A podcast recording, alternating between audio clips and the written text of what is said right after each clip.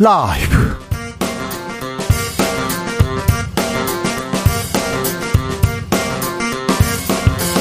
2023년 11월 10일 금요일입니다. 안녕하십니까. 주진우입니다. 이동관 방통위원장 그리고 검사 두 명에 대한 탄핵 소추안 더불어민주당은 흔들림 없이 재추진하겠다고 밝혔습니다. 국민의힘은 가처분 신청 내겠다고 했는데요. 이동관 방통위원장 야당의 탄핵 신종 테러라고 반박했습니다. 고민정 의원에게 민주당 입장 들어볼까요? 이준석, 김종인, 금태섭 세 사람이 만났습니다. 이준석발 신당 관심 쏠리고 있는데요. 그런데요, 이준석 대구행 신당행 일찌감치 예상하신 분이 있습니다. 조국 전 장관 총선 출마도 제일 먼저 말씀하신 분인데요. 심평 변호사에게 물어봅니다. 팬데믹이 가니 빈대가 왔습니다. 그 전국 곳곳에서 빈대 때문에 골친데요.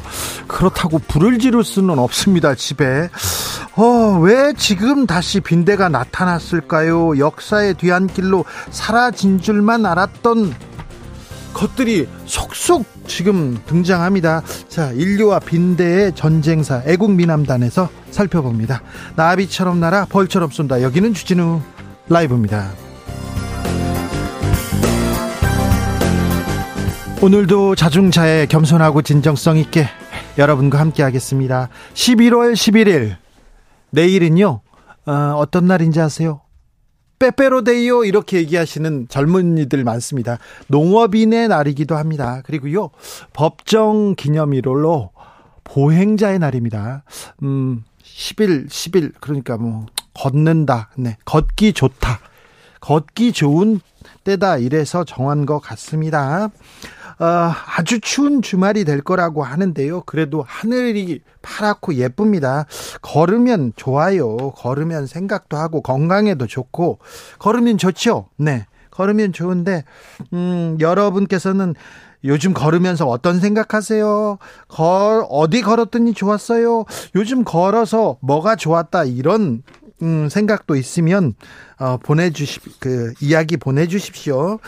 문자는 샵 9730 짧은 문자는 50원 긴 문자는 100원이고요. 콩으로 보내면 무료입니다. 11월 11일은 유엔 참전용사 국제 추모의 날이기도 합니다. 추모하겠습니다. 여기까지가 주진우 라이브의 오프닝입니다. 어떤 국회의원이 아, 주진우 라이브 봤더니 오프닝 편파적이라고 했는데 아이고 의원님 관심은 감사합니다만 말은 좀 바로 해 주십시오. 그럼 주진우 라이브 시작하겠습니다.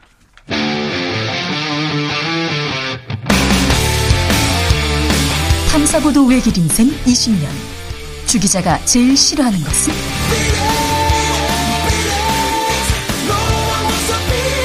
이 세상에서 비리와 부리가 사라지는 그날까지. 오늘도 흔들림 없이 주진우 라이브와 함께.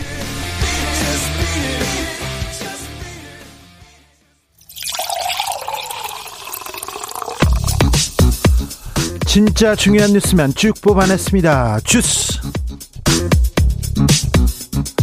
정상근 기자 어서 오세요. 안녕하십니까? 추운데 잘 네. 오셨습니다. 네, 잘 왔습니다. 오늘도 잘 부탁드리겠습니다. 네, 잘 부탁드립니다. 노란 봉투법 방송 3법이 본회의를 통과했습니다. 대통령의 이제 제가만 남았는데 대통령실의 입장은요? 네, 어제 국회 본회의를 노란봉투법과 방송 3법이 통과한 이후 이 국민의힘은 대통령의 거부권을 건의하겠다라는 입장을 밝힌 바 있는데요. 그렇죠. 어, 김대기 대통령 비서실장이 오늘 국회에 출석했습니다. 어, 이와 관련된 질문을 받고 대통령실에서는 관련 법이 이송돼 오면 각기의 의견을 듣고 검토해 보겠다라는 원론적인 입장을 밝혔습니다. 검토해 보겠다 원론적인 입장입니다. 민주당 이동관 그리고 검 이동관 방통위원장 그리고 검사 두 명 탄핵 흔들림 없이 이어갈 것이라고 합니다. 자, 이동관 방통위원장의 입장은요? 네, 어, 이동관 방송통신위원장은 자신에 대한 탄핵안을 두고 숫자의 우위를 앞세워서 민주주의 제도를 부인하거나 무력화하는 것이라며 신종 테러라고 주장했습니다. 어, 검찰 입장은요? 네, 어, 어제 이원석 검찰총장이 기자들과 만나서 입장을 밝혔는데요. 어, 이원석 총장은 민주당이 검사를 탄핵하려는 이유는 검사를 겁박하고 마비시켜서 사법 절차를 막으려는 것이라며 방탄 탄핵이라고 주장했습니다. 어, 네, 그러면서 검찰이 마음에 들지 않아 탄핵한다면 앞으로 판사를 탄핵하려 할지 모른다라고도 주장했습니다. 민주당은 뭐라고 합니까?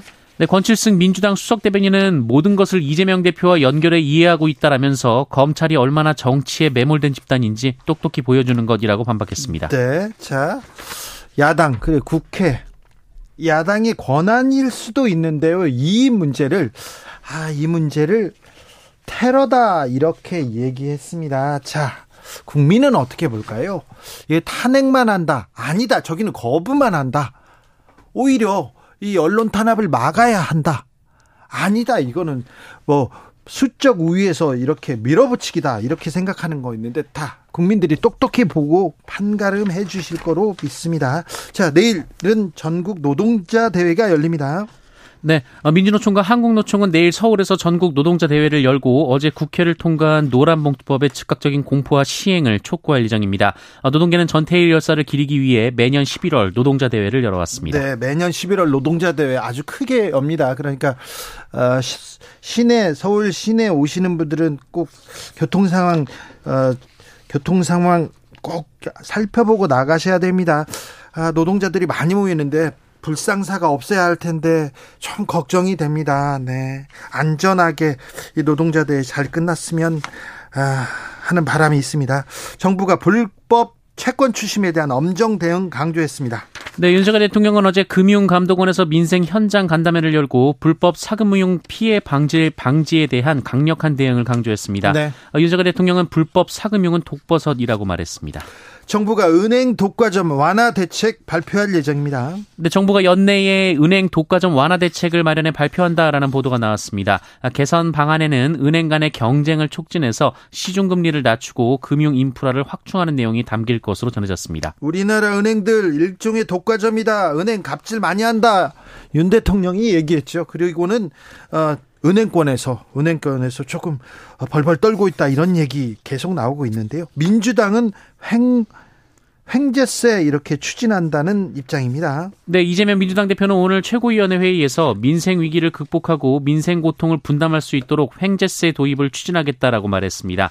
횡재세는 독과점 산업의 특정한 시대적 상황으로 이윤이 집중될 때 매기는 세금인데요. 갑자기 돈 많이 번 은행 그리고 또 뭐 정유회사 뭐 이런 데를 어, 해당 이런 부분을 지금 얘기하고 있습니다. 자, 이재명 대표 일부 강성 당원들한테 제동을 걸었어요.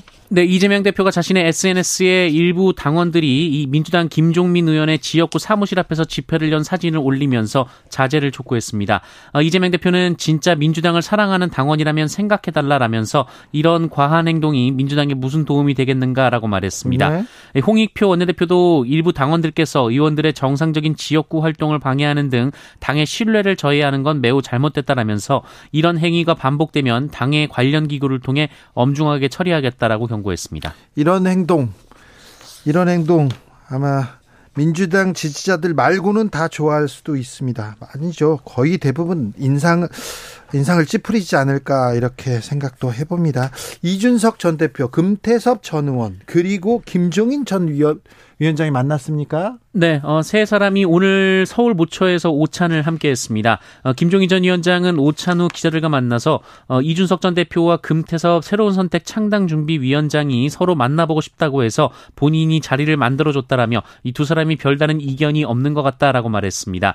어, 김종인 전 위원장은 신당 창당에 대해서도 언급했는데요. 어, 신당에 대해 자꾸 부정적으로 얘기하고 있다라면서 어, 본인이 민주당 비대위원장을 할 때 80석도 안 나온다는 민주당을 제1당으로 만들었다라고 말하기도 했습니다. 아, 본인이 그렇게 만들었다고 이렇게 또 얘기하시고 민주당에서는 또 그렇게 생각 안 하는 사람도 많습니다. 아무튼 이준석 신당 신당행 열차는 출발한 것 같다. 대구행 신당이 될 것이다. 이런 얘기 계속 나오는데요. 이준석 대구로 간다. 신당할 것이다. 이 얘기를 했던 분이 있습니다. 심평 변호사인데요. 잠시 후에 저희가 자세히 물어볼게요. 아, 비법률적 방식으로 명예회복 이런 얘기를 하신 조국 전 장관 오늘은 조금 다른 얘기를 하셨어요. 네, 조국 전 법무부 장관은 오늘 SNS에 윤석열 검찰 독재 정권의 심판과 민주 진보 진영의 총선 승리, 절대다수 국민의 더 나은 삶을 위한 정권 교체가 본인에게도 개인에게도 가장 큰 명예 회복이라고 말했습니다. 네. 어, 조국 전 장관은 명예 회복이란 표현이 본인과 본인 가족만을 염두에 둔 것은 아니다라고 말했습니다. 그렇군요. 유남석 헌법재판소장이 퇴임했습니다. 네, 유남석 헌법재판 소장이 오늘 임기를 마치고 퇴임했습니다. 지난 2018년 7대 헌재 소장으로 취임한 지 5년 2개월 만입니다. 어, 유남석 소장은 과거에는 예상하지 못했던 헌법적 쟁, 쟁점들이 제기되고 가치와 이해관계의 충돌을 헌법재판으로 해결해야 하는 사례가 많아지게 됐다라고 소회를 밝혔습니다. 한편 유남석 소장의 퇴임으로 당분간 헌법재판소장의 자리는 공석이 됐습니다. 차기 헌법재판소장 후보자로 지명된 이종석 헌법재판관의 청문회는 오는 13일로 예정돼 있습니다. 네. 청문회 13일입니다. 네타냐후 이스라엘 총리가 전쟁 초기 인질 석방을 건 협상 거절했다는 보도가 나왔어요. 네, 네타냐후 이스라엘 총리가 하마스와의 전쟁 초기 인질의 일부를 석방하는 대신 5일간 휴전을 하자라는 하마스의 제안을 거절했다고 영국 가디언이 보도했습니다. 어, 지난달 7일 하마스가 이스라엘을 기습 공격해서 민간인을 살해하고 인질을 납치가, 납치한 뒤 얼마 지나지 않아서 이뤄진 협상이었다는데요. 어, 당시 하마스는 인질 중에서 어린이와 여성, 노인, 환자들을 석방하는 것을 제안했지만 네타냐후 총리는 이를 거절했다고 합니다. 그래요? 그리고는 계속해서 지금 대량 학살이 이어지고 있고요. 네, 이어서도 인질 석방을 대가로 일시 휴전을 하자는 제안이 계속해서 갔다라고 하는데요. 어, 네타냐후 총리가 강경 노선을 이어갔다고 이 가디언은 보도했습니다. 어, 지난 주말 이스라엘에서는 인질의 가족들이 네타냐후 총리 관저 인근에서 시위를 벌이기도 했습니다. 하지만 이스라엘은 하마스로부터 인질, 인질 전체의 명단을 받기 전에는 휴전할 수 없다라는 입장인데요. 예, 하지만 하마스는 인질들이 가자 전역에 퍼져 있는데 이스라엘의 공격이 멈추지 않으면 명단을 제공하기가 어렵다라는 입장이라고 합니다. 네, 전쟁은 계속될 것 같습니다. 무고한 민간인들의 아, 학살은 막아야 될 텐데 한강 작가가 메디치 상을 수상했습니다. 네, 어, 작가 한강 씨가 신간 이 작별하지 않는다로 어, 프랑스 메디치 외국 문화상을 외국 문학상을 수상했습니다. 1958년 어, 제정된 메디치상은 프랑스의 4대 문학상으로 꼽히는 저명한 문학상입니다. 한국 작가의 작품이 메디치 외국 문학상을 받은 것은 이번이 처음입니다. 어, 채식 주제로 부커상도 처음으로 받았는데 한강 작가의 작품이 어, 전 세계에서 읽히고 있습니다. 네. 권인상인데 아, 축하드립니다. 주스 정상근 기자 함께 했습니다. 감사합니다. 고맙습니다. 11월 11일 내일은 보행자의 날입니다. 보행자의 날입니다. 하늘 보고 좀 걸어야 됩니다. 요즘 좀 걸으십니까? 물어봅니다. 8188님 퇴근길입니다. 늘 50분가량 걸리는 길 걷고 있습니다. 와, 훌륭하십니다. 지금은 노란 길 걷고 있습니다. 늘 주진우 쇼 들으면서 하루를 정리하네요. 주진우 쇼 아니고요. 아닌 밤중에 주진우 쇼는 좀 내려온 지 오래됐고요. 여기는 주진우 라이브입니다. 아, 감사합니다. 1720님, 아, 서울 둘레길 1코스 걸었는데 힘들다. 언제 도착하나? 내가 왜 걸었나? 생각하다가도 단풍 지고 파란 하늘 보면 기분은 좋더라고요. 그래요. 단풍이 올해는 뭐 좀, 알록달록하게 막 물들었다는 아닌데 단풍 지금 지고 있으니 그래도 그 단풍도 보고 하늘도 보고 그러십시오. 안효철님 강릉 경포 호수 걸으니까요 기분이 좋고요. 일렁이는 호수 물결만 보고 있어도 잡념이 싹 날아가네요. 아 호수를 바라보면서 걷기 이것도 좋네요. 7993님께서 걷기 좋아하는데요. 오늘 멋모르고 나갔다가 꽁꽁 얼어서 들어왔어요. 너무 춥더라고요.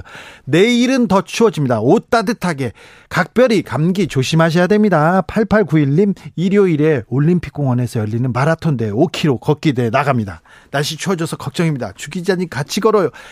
요즘 마라톤 대회 하는데 아 걷고 뛰고 아, 요즘 좋습니다. 네. 아유 저도 따라 걷도록 노력하겠습니다. 아, 저도 좀 걸어야 되는데. 교통정보센터 다녀올게요. 정현정 씨.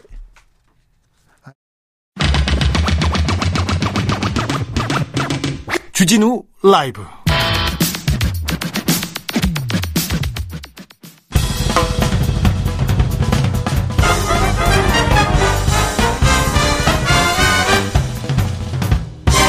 훅 인터뷰. 모두를 위한 모두를 향한 모두의 궁금증 훅 인터뷰 먼저 가겠습니다. 그리고 교통 알아보겠습니다. 자, 신당 창당. 여권 중심에서 신당 창당 될 수밖에 없다. 그리고 이준석 대구로 간다. 이거 맨 먼저 얘기하신 분이 있습니다. 그리고 조국 전 장관 출마할 수밖에 없을 것이다. 출마한다. 얘기를 맨 먼저 하신 분이기도 합니다. 자, 심평 변호사에게 아, 요즘 정치권 어떻게 보고 계신지 아, 물어보겠습니다. 변호사님 안녕하세요. 예, 수고 많으십니다. 네. 아, 잘 계시죠? 건강 어떠십니까? 예, 저는 뭐 시골에서 잘 지내고 있습니다. 네. 아, 정치권 상황은 어떻게 보고 계십니까? 변호사님이 주목하고 있는 일은 뭡니까? 어, 저는 말이죠. 우선 뭐 여권에서 예. 어, 윤 대통령이 그 어떻게 그 변화된 모습으로 뭐 전국 전환을 주도해 나갈 것인가 네. 하는 뭐 그 점이 그 상당히 그 저는 관심이 있고요. 예. 야권을 보자면은 그 비명계 의원이 그 대거 탈당할 그 조짐이 있죠.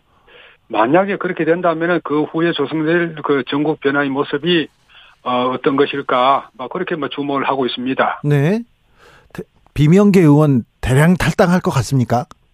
그 뭐 지금 그 그런 말들이 많이 나오고 있지 않습니까? 네. 그래요? 한 두세 명은 이름이 나오는 것 같은데 예. 대, 대량은 아닐 것 같은데 그, 아, 그렇습니까? 네, 그것도 한번 지켜볼까요? 예, 그렇습니까? 그런데요, 여권에서 신당이 창당될 수밖에 없을 것이다. 이 얘기를 아주 오래 전부터 변호사님이 하셨잖아요.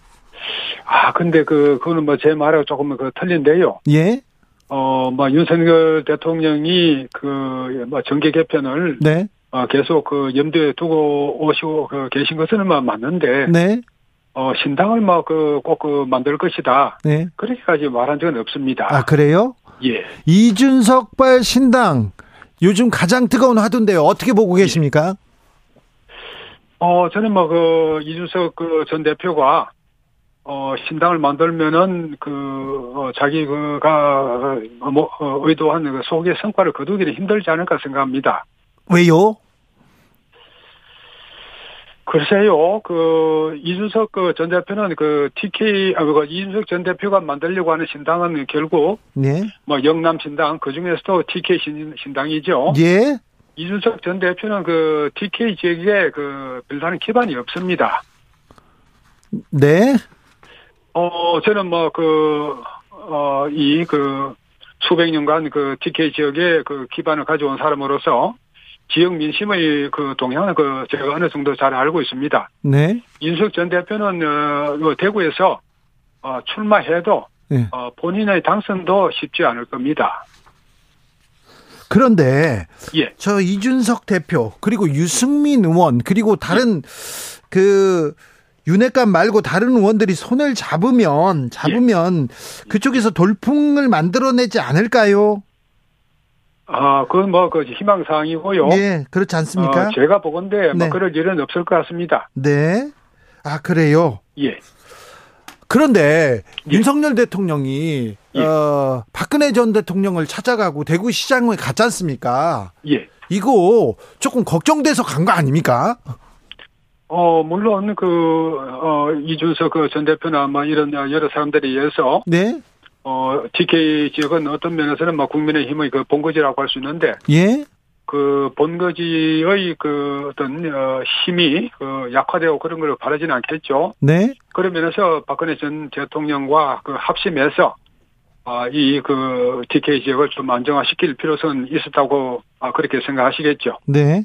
그래서 TK 지금 민심이 흔들리고 있는 거 아닙니까? 윤석열 대통령은 잘한다 이렇게 생각하는 뭐 TK 그 정서가 많이 약화됐다 이런 보도는 계속 나왔지 않습니까? 글쎄, 그, 뭐, 그런 말도 있습니다만은, 그, 여론조사 동향을 보면은, 네, 어, 상당히 그 진폭이 심하죠. 네, 어, TK 지역에서도 윤 대통령에 대해서, 예, 어, 상당히 좀 그, 어떤, 그, 마땅치 않은, 어, 그런 여론이 일어난 건 사실입니다. 예, 어, 그러나 그 후에 그, 강서구청장 그 보선 편패를 계기로 해서, 네, 아, 윤 대통령이 이제 다시 그 심기일전 하시고, 예, 또 여러 가지 앞으로 그 윤 대통령의 많은 변화를 그 보일 것 같습니다. 저 자신만 하더라도 네. 그윤 대통령에 대해서 그 혹독한 그 비판을 많이 해봤죠. 뭐 두 가지 점에서 저는 어 첫째로 그 어, 윤 대통령이 그 강성 지지층에 그 의존하는 어, 그런 어, 전국 운영을 그 해서 안 된다. 예. 어, 그리고 그, 어, 국가의 그 주요 인사 그, 그, 를 임명한 데 있어서 네. 너무나 그 식상하고 또 그 MB two 정권이라는 말을 들을 만큼 그 네. MB 정권 때 어, 활약했던 분들을 그 많이 등용을 했죠. 예. 어, 이런 어, 인사를 해서 어떻게 하겠냐. 예. 어, 그렇게 그 많이 그 비판을 했습니다만은 네.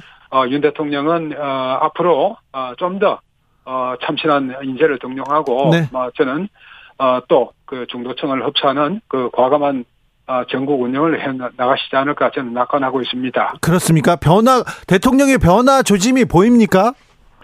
어, 이미 그, 뭐, 변화의 조짐은 그 상당히 그 나타나고 있죠. 어디에서요? 어, 지금 저는 뭐그 과거와 비교하면 그 많이 그, 어, 지금 그 차이가 나고 있지 않습니까? 저는 잘 모르겠는데요. 아, 그, 그, 제가 뭐 그 구체적으로 말씀드리자면은 네. 사실은 그 강서구청장 그 보선에 그저 전두를 해서 이런 뭐 움직임이 그, 어, 상당히 가셔야 되는데요. 예. 저는 그 두 가지 점에서 그 큰 그, 어, 지금 그 윤 대통령이 어, 다른, 어, 과거와는 다른 그림을 그리고 있다고 저는 판단하고 있습니다. 예. 어, 첫째는 그, 어, 조- 조정은 그 시대 전환, 어, 이혼을 그 영입, 어, 그, 저, 어떤 합당을 해서 영입하는, 어, 그런, 어, 작업을 해, 그, 해, 하셨고요.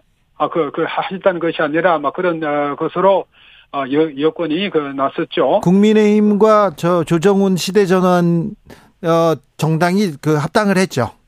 어, 조 의원은 그, 어, 좌도 아니고, 우도 아니고, 어, 앞을 바라보겠다는 막 그런, 어, 그 중도파의 그 대표적인 어, 그 정치인이죠. 네. 이런 분을 그 영입한 것도 그렇고, 그리고 그 인유한 혁신위원장이라는 또 예. 파격적인 어, 분을 그 영입해서, 네. 어, 지금 그 여러 가지 그 인유한 혁신위원장을 통해서, 예.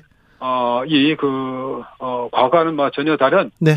어, 과거는, 과거에는 상상할 수 없었던 네. 어, 중도층 그, 어, 민심을 그 흡수하려는 어, 그런 움직임을 보이고 있지 않습니까? 물론 이것이 그 대통령이 그, 뭐 직접 관여는 아니겠습니다만 네, 네. 전반적으로 여건이 큰 변화를 보이는 건 사실이겠습니다. 알겠습니다. 아무튼 예. 조정훈 의원을 이렇게 영입한 거를 대통령이 변하고 있다 이렇게 보기에는 조금 무리가 있다. 저는 저 그렇게 생각합니다. 제 아, 생각입니다. 예, 네, 예, 예. 변호사님. 말씀은 충분히 이해합니다. 예.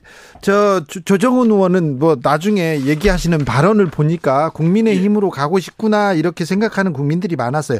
자, 예. 변호사님 하나 물어볼게요. 이뇨한 예. 혁신위원장 지금 어, 전방위로 활동하고 예. 있는데 어찌 보십니까?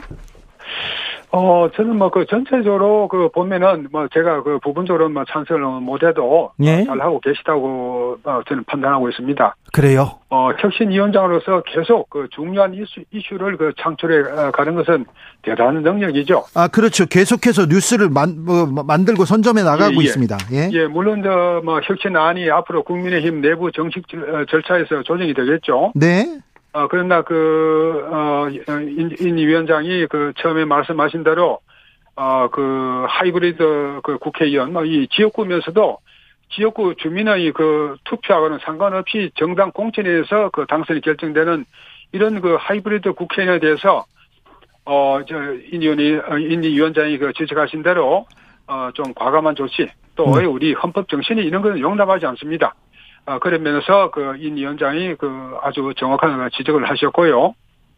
뭐 저는 개인적으로 보면은 그 우리 그 가까운 장래에 어 이런 어 인유한 어 혁신위원장처럼 어 유연한 사고를 하는 분이 대한민국의 대통령이 그 되면은 참 좋겠다는 막 그런 생각을 합니다. 인유한 위원장이 대통령감입니까? 어 저는 그 대통령감이 그 충분하다고 생각합니다. 아, 그렇습니까? 자, 그런데 이뇨한 위원장이 혁신안을 계속 내놓고 있는데 예. 윤핵관들이요. 윤핵관들이 예. 다른 데를 쳐다보고 있는 것 같아요. 아, 좀 그런 면이 있죠. 그렇죠. 자, 네. 대통령을 사랑한다면 불출마를 하거나 험지로 나가라 그러는데 아무도 좀 대답을 안 하고 있어요. 장재원 예, 그렇죠. 의원은 뭐 어, 전세버스 90대가 모여가지고 실력을 보여준다 이런 기사도 나왔더라고요. 예. 어찌 보십니까? 안 받아주면 윤핵관들이 안 받아주면 이 혁신안도 아무리 좋아도 혁 구현될 수가 없지 않습니까? 그런데 뭐제뭐그 개인적인 생각입니다만은 네. 어느 그 특정한 그 국회에 대해서 그 어, 정계에서 그 네. 퇴출을 그 우리가 그, 예. 그 고집할 것은 아니고 아하. 어, 좀더 그 전체적인 차원에서 네. 그 헌법 정신이나 네. 막 그런 면에서 생각한다 그러면은 네. 하이브리드 국회의원 TK 지역에서 그 공천만 받으면 그 당선되는 국회의원 네. 그런 분들에 대해서 네. 어, 좀 더 과감한 그 정리가 있고 네.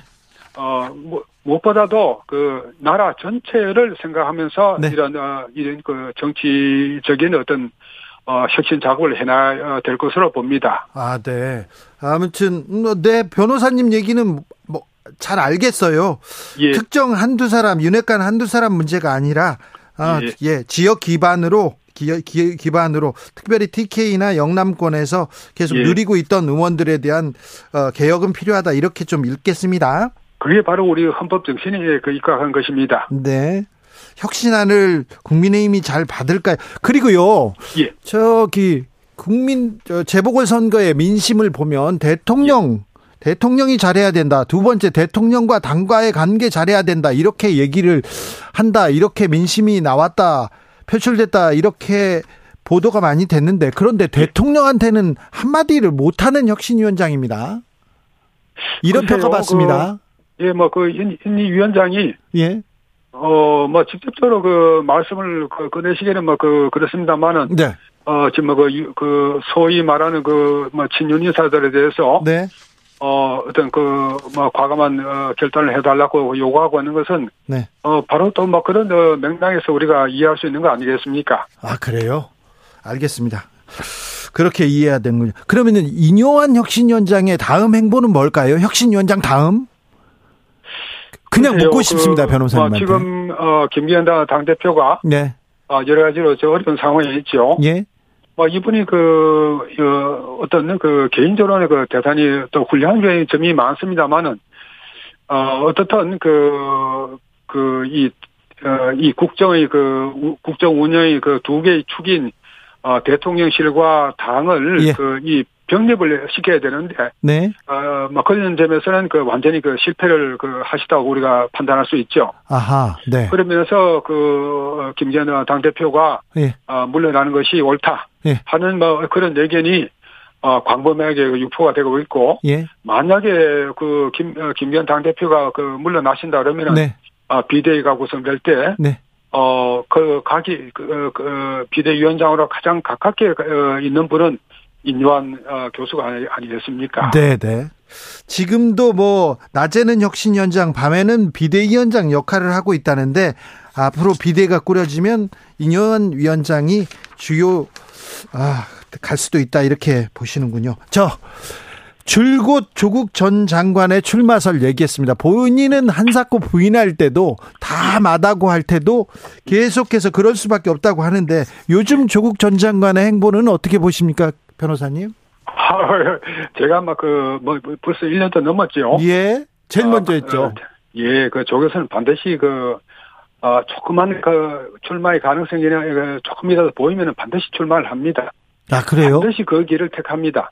그 길만이 조 교수가 일상으로의 복귀를 위해서 남겨진 유일한 길입니다. 그런 면에서 우리가 그 조 교수를 그 막 그 어떤 어 당파적 입장에 따라서 비난하고 찬양하고 할 수는 있습니다만은 조 교수가 그 가지는 그 인간적인 어 그런 선택은 어 우리가 그 뭐라고 말할 수는 없죠.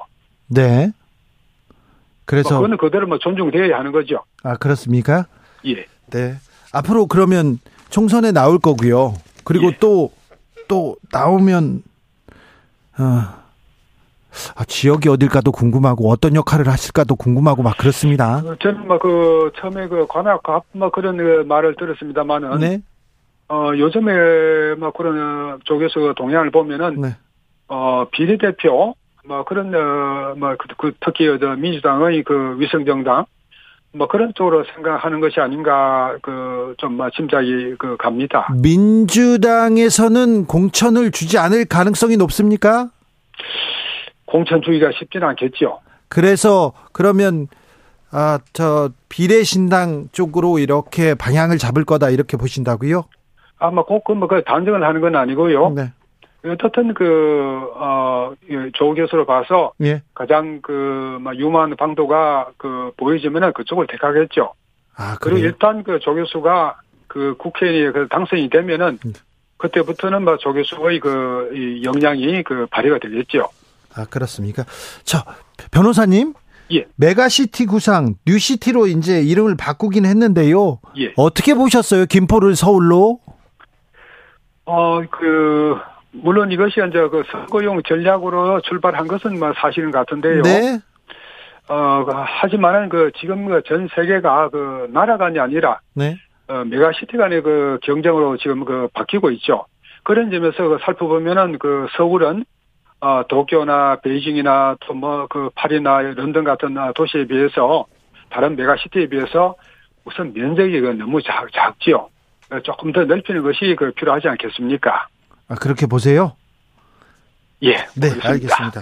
어, 여쭤보고 싶은 얘기가 많은데요. 다음에 제가 모셔가지고 얘기 듣겠습니다. 네, 네. 말씀 잘 네, 들었습니다. 수고하셨습니다. 네. 심평 변호사였습니다. 오늘 밤 9시를 기해서 강원, 경상, 전라권에 한파주의보 발효될 예정입니다. 주말에 많은 지역 아침 기온이 영하권으로 떨어집니다. 그러니까 추위에 각별히 대비해 주십시오. 교통정보센터 다녀오겠습니다. 정현정 씨.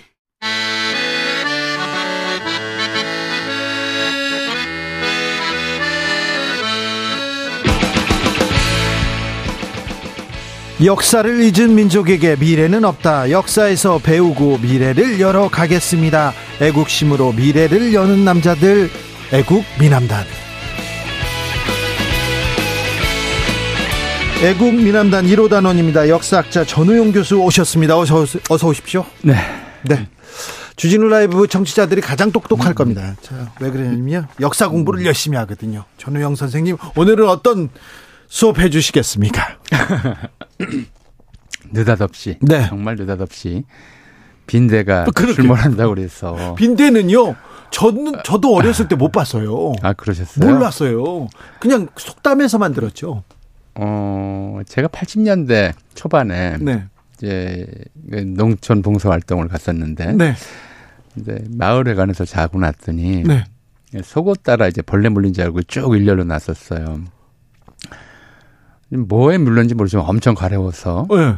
근데 이제 농촌에서 농촌 출신 친구들이 네. 자기들도 물렸으니까 예. 빈대 물렸다고 그러더라고요. 아, 그래요? 보지는 못했어요, 저도 빈대는. 네. 이게 빈대인지 예. 아니면 벼룩동류인지 예. 아직도 확신은 안 가는데 어쨌든 그렇게 어 빈대에 물렸다라고 하는 기억만 빈대를 확인은 못하고 아, 네. 가지고 있- 살아왔죠. 그렇죠. 벼룩이나 이는 본 적이 있습니다. 그런데 빈대는 본 적이 없네요. 빈대가 또 다시 출몰한다네요. 어 사실 인류가 예. 빈대가 먼저 이 지구상에 출현했을까요? 아니면 인간이 먼저 출현했을까요? 빈대겠죠. 그렇죠. 빈대의 땅이겠죠. 예, 그러니까 어 인간이 출현하면서부터 이미 있던 좀 이 곤충류라든가 벌레들이 인간을 숙주로 삼아서 살기 시작했어요. 그러니까 그 어, 내장에는 회충, 촌충, 십이지장충 같은 기생충이 있었고 네. 표피에는 이 벼룩, 빈대 이런 것들이 달라붙어 있었고요. 아하. 그렇게 수십만 년을 살아온 거죠. 그렇죠. 그렇죠. 그러니까 우리가 지금 느닷없이라고 말씀을 드렸습니다마는 네. 빈대나 이 벼룩 같은 이제 곤충들, 벌레들 사실 진드기는 아직 퇴치를 못했습니다마는 이런 것들이 우리 몸이 없다, 없어야 정상이다라고 생각하고 살아온 지가 어, 길게 잡아도 반세기에서 예. 반세기 조금 더 넘는 한 60년 정도, 네. 5, 60년밖에 안 됐을 거예요. 그렇죠. 그러니까 위생 관념이 또 이렇게 정립된 것도 그거밖에 안 될 거예요. 관념도 관념이지만 어 약이 이제 문제였죠. 약이 이제 나온 건데 약이 전에 좀 빈대 얘기 좀 하고 들어가죠. 사실 빈대와 관해서는 빈대에 관해서는 좀 재미있다고 해- 해야 할까요? 아니면 뭐 어떻게 표현해야 될지 잘 모르겠는데 이게 재미있는 얘기도 있고 씁쓸한 이야기도 있고 그래서 한 얘기에 섞여 있어서 예, 예. 임진왜란 때 빈대 얘기가 이제 구전으로 전해오는 게 있어요. 이게 30년대에 이제 한글 신문에서 채록해서 실었던 건데 그 남산 기슭에 운종사라는 절이 있었대요. 네. 근데 어 그건 이제 일본군 가토 기요마사 군이 그 군에 주둔을 한 거죠. 네. 군그 저를 이제 그 빼앗아서 거기 주둔하면서 어 이제 인근 여성들을 어 이제 붙잡아서 네. 이제 성폭행을 한 거죠. 이 나쁜. 아 그리고 그리고 이제 잘 때만 그 아침 저녁으로 종 치는 소리가 시끄러워서 종을 깨버렸대요. 아이고. 근데 그 운종사 주지가 어 그 깨진 파편을 모아서 이제 붙여놨다는 거죠. 예. 그리고 뭐 조용조용하게 예불 드려야 되니까 종을 쳤는데 그때마다 빈대들이 나와가지고 왜군들을 불었다는 거예요. 아. 그러니까 결국 왜군이 견디지 못하고 빈대 때문에 견디지 못하고 네. 왜군이 그 절에서 도망갔다 아, 네. 그런 얘기가 있어요. 그리고 그때 그 이제 외구 외적이죠. 네. 외적 또는 외구들에게 붙잡혀서 욕을 본 이제 여성들이 그 네. 절에서 나와서 어 이제 남산 기슭이니까 남산 따라 돌면 바로 용산이거든요. 네. 그쪽에서 이제 모여 살았대요. 예. 그래서 사람들이 이제 그 외적과 관계해서 임신을 했으니 예. 분명히 태가 어 이민족의 태일 것이다 해서 이태라고 불렀고 네. 그래서 이태원이라는 지명이 생겼다. 물론 이건 사실은 아니에요. 예, 예. 이태원은 미 조선 초기부터 어 이제 그 관리들을 위한 네. 숙소로 이제 이름이 붙여진 곳이었기 때문에 네. 사실은 아니고 그래서 이태원이라는 지명이 생겼다라고 하는 구전 설화가 있었어요. 예. 그만큼 이제 군인들까지 쫓아낼 정도로 빈대가 굉장히 심하게 예, 좀 사람을 괴롭혔던 거죠. 어, 근데 이건 뭐 사실은 우리나라뿐만 아니라 전 세계적으로 지금도 그렇잖아요. 지금도 뭐 그제 어, 방송 보니까는 프랑스 같은 데는 그래도. 아주 심하다면서요. 예, 예. 이뭐 호텔은 물론이고 기차 안에도 빈대가 있어서 예. 프랑스에도 있고요. 미국에도 네. 있고요. 빈대 좀 있습니다. 참 우리나라에 지금 빈대가 이제 갑작스럽게 창궐하는 것도 이 코로나 이후에 외국인들이 한국에 많이 들어오면서 어 같이 따라 들어왔다 이런 얘기들을 많이 하더라고요. 네.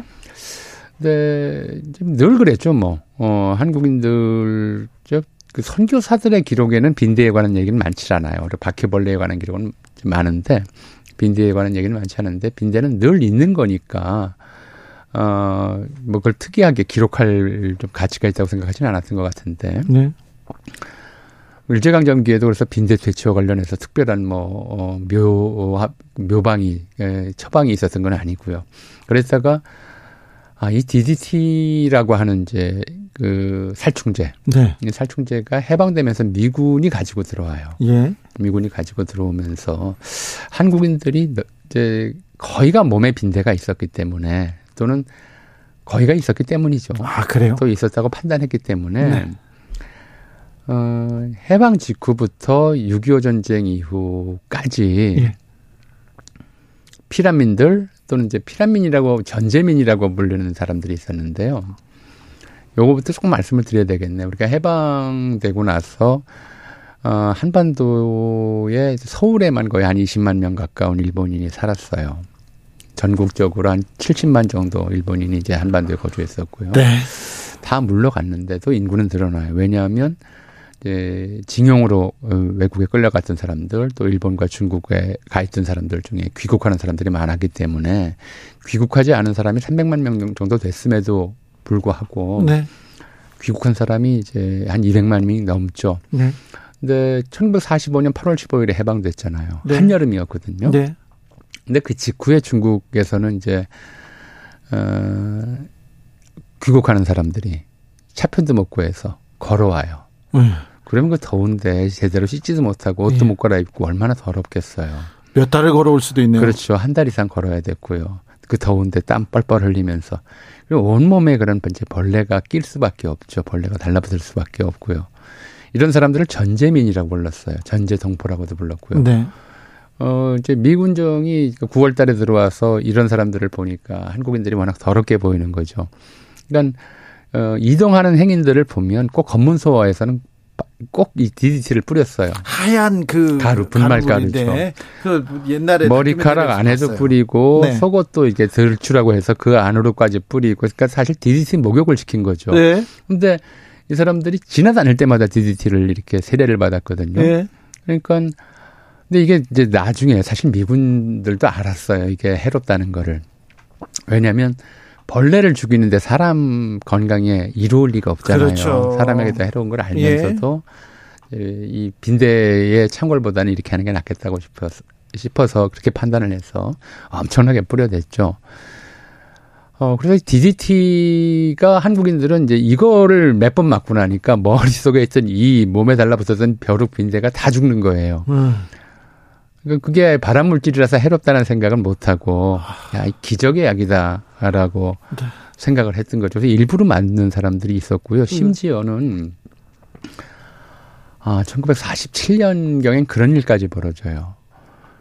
어, 이제 일제강점기에는 좀 의학이, 현대의학이 제대로 발, 좀, 그, 일본인들이 의도적으로 잘 보급을 하지 않았고, 의학교육기관을 많이 안 만들었어요. 네. 그래서 의사가 워낙 부족했거든요.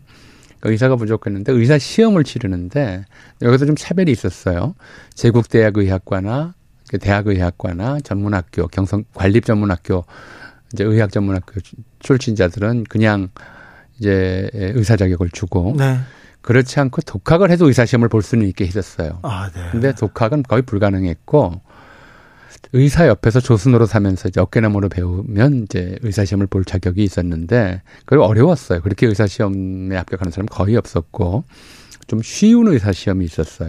아, 그래요. 뭐냐면 한지 의사라고 불렀어요. 한지 의사. 예. 면 단위를 지정해 줘요. 아. 그 면에서만 의사 자격을 한지. 인정하고 네. 그 면을 벗어나면 의사가 안 되는 거예요. 아, 의사 예. 노릇 할 수 없게. 그런 특이한 의사들을 만들었어요. 그래서 의학 지식이 좀 부족하고 의술이 좀 딸리는 네. 이런 의사들이 있어서 미군정이 볼 때는 의사가 아닌 거죠. 예. 미군정 기준에서는. 근데 그런 사고가 났었어요.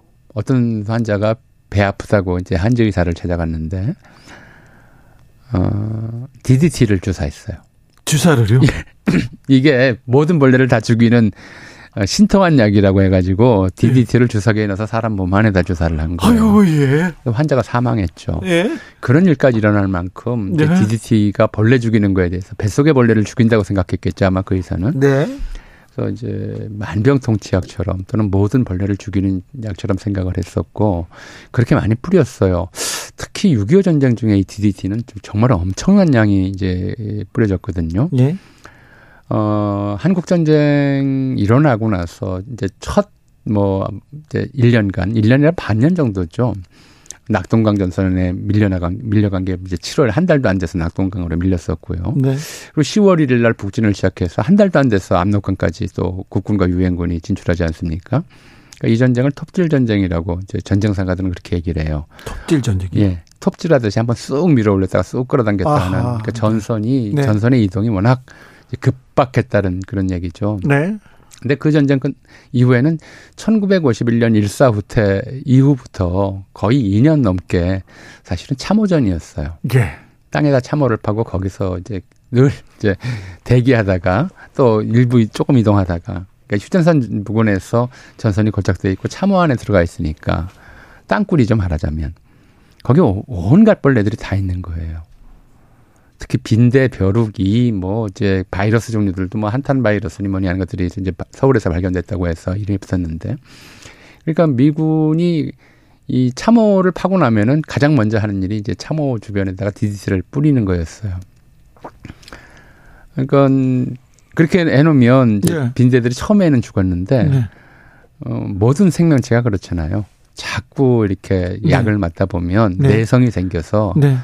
이미 한국 전쟁 중에 DDT 맞아도 안 죽는 빈대에 대해서 미군 의무관들이 얘기를 하기 시작해요. 아이고 내성이 생겨서 이제, 예, 이제 DDT를 넘어가는 빈대가 생겼군요. DDT 맞아도 이 한국 빈대가 워낙 독해서 네. DDT를 맞아도 안 죽는다. 예. 이런 부고를 하기 시작하고 그래서 어 이제 그런 정도였죠. 그런데 음 미국에서는 아마 그게 발암 물질이라서 좀 일찍 금지됐던 걸로 아는데 네. 우리나라는 70년대 중반까지도 이걸 금, 그 사용 금지를 안 시켰어요. 그래서 초여름이 되면 이제 아마 기억하실 거예요. 우리 주 기자님도 기억하실 거고 이 방송 듣는 청취자분들도 기억하시는 분들 계실 텐데 비행기로 DDT를 살포하기도 하고 비행기로요. 예. 그리고 특히 이제 소독차라고 그래서 예. 어, 저 뒤에다가 DDT 아 그것도 DDT예요? 예, DDT 살포기를 매단 예. 매달고 이제 DDT를 뿌리면서 자동차가 지나가곤 했었죠. 그러면 어린 아이들은 그거 따라가는 게 일이었죠. 그러니까 1급 발암 물질을 초등학생들이 네. 그, 그, 저, 흰 가루 뿜는 차 뒤를 쫓아다니면서 네. 다 마셨던 거죠. 아니요, 선생님. 미국에서 1972년도에 DDT 사용 전면 중단됐습니다. 그런데 90년대, 80년대, 90년대도 한국에서는 썼어요. 아니요, 그때까지는 안 썼어요. 그건 아니에요. 70년대 중반, 중반부터 이제 우리도 미- 미국에서 사용을 금지하니까 한 예. 2, 3년 후, 3년쯤 뒤에 우리가 아. 이제 금지를 했던 걸로 알고 있어요. 네. 80년대는 다른 약이었을 거고요. 다른 제가 약이요? 6, 70년대 이제 초등학생 시절에 그때는 따라다니셨죠. 그때는 많이 따라다녔죠. 네, 다 어. 많이 누구나 따라다니죠. 그러니까 바- 발암 물질을 이제 그냥 어, 뛰어다니면서 흡입했던. 셈이죠. 네. 근데 그런 결과, 그러니까 우리나라가 어, 사실은 이제 그, 어, 좀 전체주의적 통제였죠. 군사주의적 통제였었고, 박정희 유신 체제 하에서는.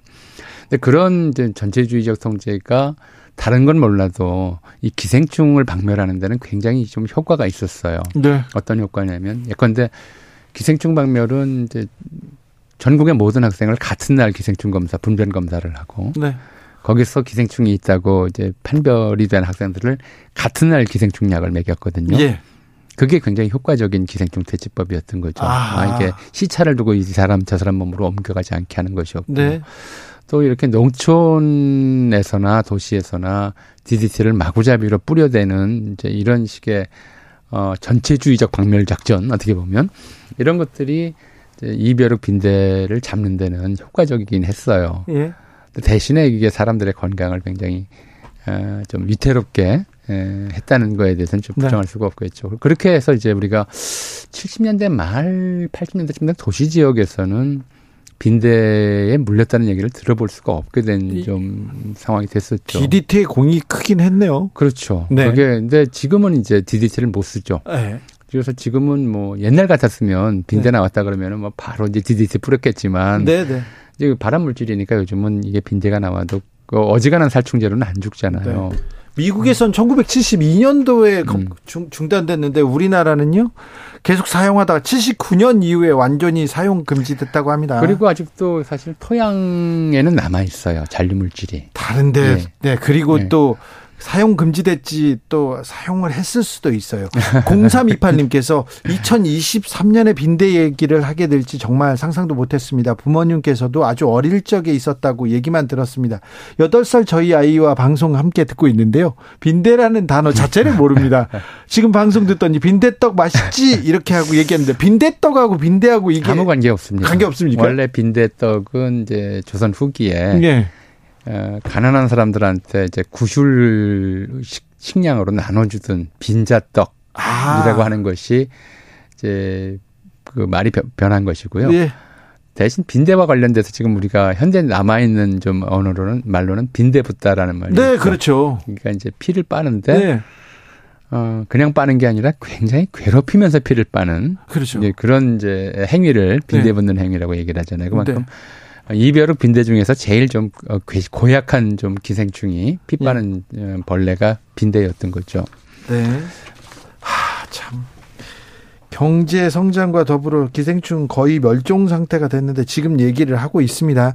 저 어릴 적에도 어, 채소에도 DDT를 뿌렸습니다. 1961님께서 깡통에 DDT를 담아가지고요 모기장 조각을 덮어서 두들기면 열무에 하얗게 이렇게 뿌려지던 그거 기억납니다. 예. 근데 그게 이제 온갖 데에다가 뿌렸군요. 뭐 요즘 같아서는 거의 뭐 이제 그 성면처럼 굉장히 유해한 그런 물건인 그 물질인데. 5051님도 아 저도 70년대 중반까지 배추밭에 뿌렸어요. 기억나요? 얘기합니다. 예. 아, 그래요. 어, 얼마 전에 얼마 전에 영화에서 영화에서 그 기생충에서 이렇게 반지하 사는 바- 예. 그 주인공 가족한테 방역차 쫙 지나가니까 자 창문 열어라 소독, 소독하자 그랬는데 그건 그렇게 인체에 그렇게 해롭고 그렇죠. 그런 물질은 지금 아닐 걸로 알고 있고 제가 알기로도 이게 70년대 말쯤에 이제 DDT가 이제 그 사실은 사라졌죠 우리나라에서 네. 사라졌는데 그때 그 그게 좀 어, 나름대로 성과를 거뒀다는 것이 기생충 그러니까 이제 체외에 거, 네. 서식하는 기생충을 거의 박멸지경으로 몰아갔다라고 하는 네. 점까지였었는데 네. 이제는 디디트를 뿌릴 수 있는 때도 아니니까 네. 어떻게 박멸해야 될지 좀 어, 걱정스럽기도 합니다. 아니 네. 지금 때가 어느 때인데 하면서 DDT 얘기도 하고 살, 빈대 얘기도 합니다. 전우영 선생님 감사합니다. 네 감사합니다.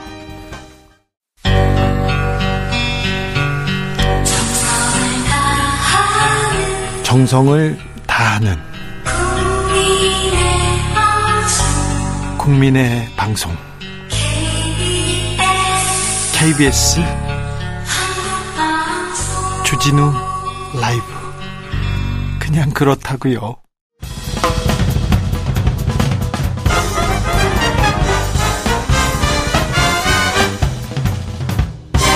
훅 인터뷰. 훅 인터뷰 이어가겠습니다. 어제 국회 상황 역사상 가장 긴박했다 이렇게 얘기하는 분도 있습니다. 노란봉투법 그리고 방송 3법이 민주당 주도로 본회의에 넘어갔습니다. 그런데요. 필리버스터 합법적으로 합법적으로 토론을 통해서 연설을 통해서 이거 지연시키겠다 막겠다고 하던 국민의힘이 이동간 지키기에 나서면서 그냥 필리버스터를 포기했습니다. 이동관 방송통신위원장 탄핵이 그렇게 중요한 사안이었는지 어제 국회 가방위에서 맹활약하셨죠. 고민정 의원 얘기 들어보겠습니다. 어서 오십시오. 네, 안녕하세요. 네. 어제 참 이동관 탄핵안. 네. 주도하신 분입니다. 네. 네. 보통 그 다른 얘기를 하실 다른 안을 냈을 때 이 정도의 반응은 아니었는데 역대급 반응이라고 볼 수도 있어요. 전 정말 그렇게 생각합니다. 네. 일단 1번은 민주당 내에서 아무도 반대하는 사람이 없다는 것. 이동관 탄핵안에 대해서는 네. 늘상 이런 좀 강한 법안이나 탄핵안을 했을 때는 반대하는 사람들이 한두 명이라도 있기 마련인데 네. 어, 빌드업을 굉장히 잘해 왔던 것 같아요. 예. 참고 기다려왔던 성과였던 것 같고, 과학기술 방통위 그 과방위 에 있는 민주당 의원들도 모두 다 이동관 탄핵은 불가피하다. 그리고 주로 보수적 의견을 말하셨던 의원님들도 의총장에서는 시급성과 절박성 때문에 네. 이거는 피해갈 수 없다라는 의견들을 주셨고 예. 시민단체, 언론단체는 말할 것도 없고 외곽에 있는 분들께서도 이동관 탄핵은 반드시 필요하다라는 의견들이 하나로 뭉쳐졌던 순간이었고요. 네. 그래서 어제 이동관 탄핵안이 물론 마지막 의결까지는 못 갔지만 어 언론에서의 반응이나 일반 시민들의 반응도 어 부적절한 것을 혹은 엉뚱하게 생뚱맞게라는 반응이 아니라 어 그래 맞아 어, 탄핵이 맞지 라는 반응들이 훨씬 더 많아, 많았던 것은 의미가 있다. 네. 예. 검사 탄핵에 대해서는 이견도 좀 있었어요. 예, 뭐 네. 조금 그렇긴 합니다만. 네, 다른 부분에 대해서는 이견이 많습니다. 그런데 이동관 탄핵에 대해서는 민주당 내에서도 이견이 없었다. 그런데요, 어제 필리버스터를 국민의힘에서 포기하면서 어, 포, 포기하면서 이동관 탄핵안은 통과되지 못했습니다. 민주당이 허를 찔렸다 이런 보도가 많이 나왔던데 네. 예상 민주당은 예상하지 못했던 겁니까? 어, 아니요. 아, 주 빼놨던 안은 아닙니다. 아, 그렇습니까? 그럴 수도 있지 않을까라는 예상은 했지만 설마 그렇게까지 할까? 예. 왜냐하면 이제 노조법에 대한 반대가 워낙 강했었기 때문에 네. 어, 그 자리에서 국민들에게 설득하고 이해를 구하는 과정이 어, 놓칠 수 없을 텐데 그렇죠. 하는 생각이어서 오히려 노조법에 이동관 탄핵이 가리지는 않나 하는 실무자로서는 네. 그런 걱정이 들 정도였는데 아, 이들이 이동관 탄핵을 막는 걸 보면서 네. 방탄을 하는 걸 보면서 이들에게 가장 중요한 것은 어, 노조법도 방송법도 아니고 그냥 언론 장악이구나. 그 속내를 만천하에 여실히 드러냈던 장면이라고 생각합니다. 민주당에서는 언론 장악은 시급한 문제 막아야 된다 해서 지금 계속해서 추진하는 거고요. 해왔는데 네. 국민의힘이 필리버스터까지 안 하면서 이동관 탄핵을 막았던 걸 보면 예. 언론 장악이 그렇게 중요하구나. 결국은 이제 정치권에서는 모든 게 내년 총선으로 가 있는데 정부는 그래서는 안 되는 거거든요. 네. 근데 국회에서 그렇게까지 하는 걸 보면 어차피 노조법과 방송법은 대통령이 거부권 행사해 줄 거니까 네. 그게 깔려 있는 거죠. 네. 그러니 이동관 탄핵은 여기에서 막아야 되겠다. 그래야 언론을 YTN 문제부터 일단 시작이 될 거거든요. YTN 이제 승인 문제가 방통위에서 의결을 해야 되는 거고 12월 안으로는 MBC와 KBS의 제어가 승인 문제가 있기 때문에 여기에 대해서 어떻게든 뭐라도 해보려는 시도, 의도, 어, 검은 의도를 보여준 것이다. 네. 예. 이동관 탄핵안은 일단 철회됐습니다. 철회를 했습니다. 아, 왜냐하면 이제 그 그, 그, 뭡니까. 일사부재의 원칙에 따라서, 어, 철회를 하지 않으면은 저희가 다시금 쓸 수 없는 카드가 될 수 있어서 네. 일단은 철회를 했습니다. 그리고는 어, 민주당 탄핵은 흔들림 없이 이어나간다, 재추진한다 이렇게 밝혔어요. 네. 그러면 어떻게 되는 겁니까? 어, 한 번 칼을 뽑았으면 당연히 끝장을 봐야 되는 게 정석이고요. 예. 어, 그랬기 때문에 많은 반대와 우려와 이런 것들이 초창기에 있었음에도 불구하고 한 명 한명 만나면서 설득했던 이유가 예. 어, 그냥 한번 던져보는 카드는 아니기 때문에 그렇습니다. 그래서 반드시 마지막 그, 그 목표 지점까지 갈 거라는 점을 분명히 하고요. 어, 이동관 위원장이 지금도 뭐 여러 가지 발언들을 하고 있는데 네. 어제 한 발언 보니까 가짜 뉴스를 심의하고 단속하는 것은 아, 글로벌 추세이고 트렌드다. 예. 이런 이야기를 정치인들은 할 수 있으면 정치인들은 뭐 여러 가지 이야기를 할 수도 있죠. 네, 그러나 해야죠. 방통위원장으로서는 절대로 해서는 안 되는 말입니다. 그렇습니까? 예, 왜냐하면 가짜 뉴스라는 것 물론 척결하고 싶죠. 그러나 네. 어떤 정부도 그리고 어떤 국가도 함부로 할 수 없는 이유가 가짜 뉴스의 정의를 만들기 어렵기 때문입니다. 네. 그래서 허위냐, 조작이냐, 왜곡이냐 이 갈래를 타는 것도 무척 중요하고요. 현재 그 그 잘못된 정보들 뉴스에 대해서는 방심위라는 곳에서 심의를 하는데요. 예. 거기에서도 어 어떤 언론 보도 내용에 대한 팩트를 체크하는 게 아니라 팩트 체크는 언중위에서 하고 있고 예.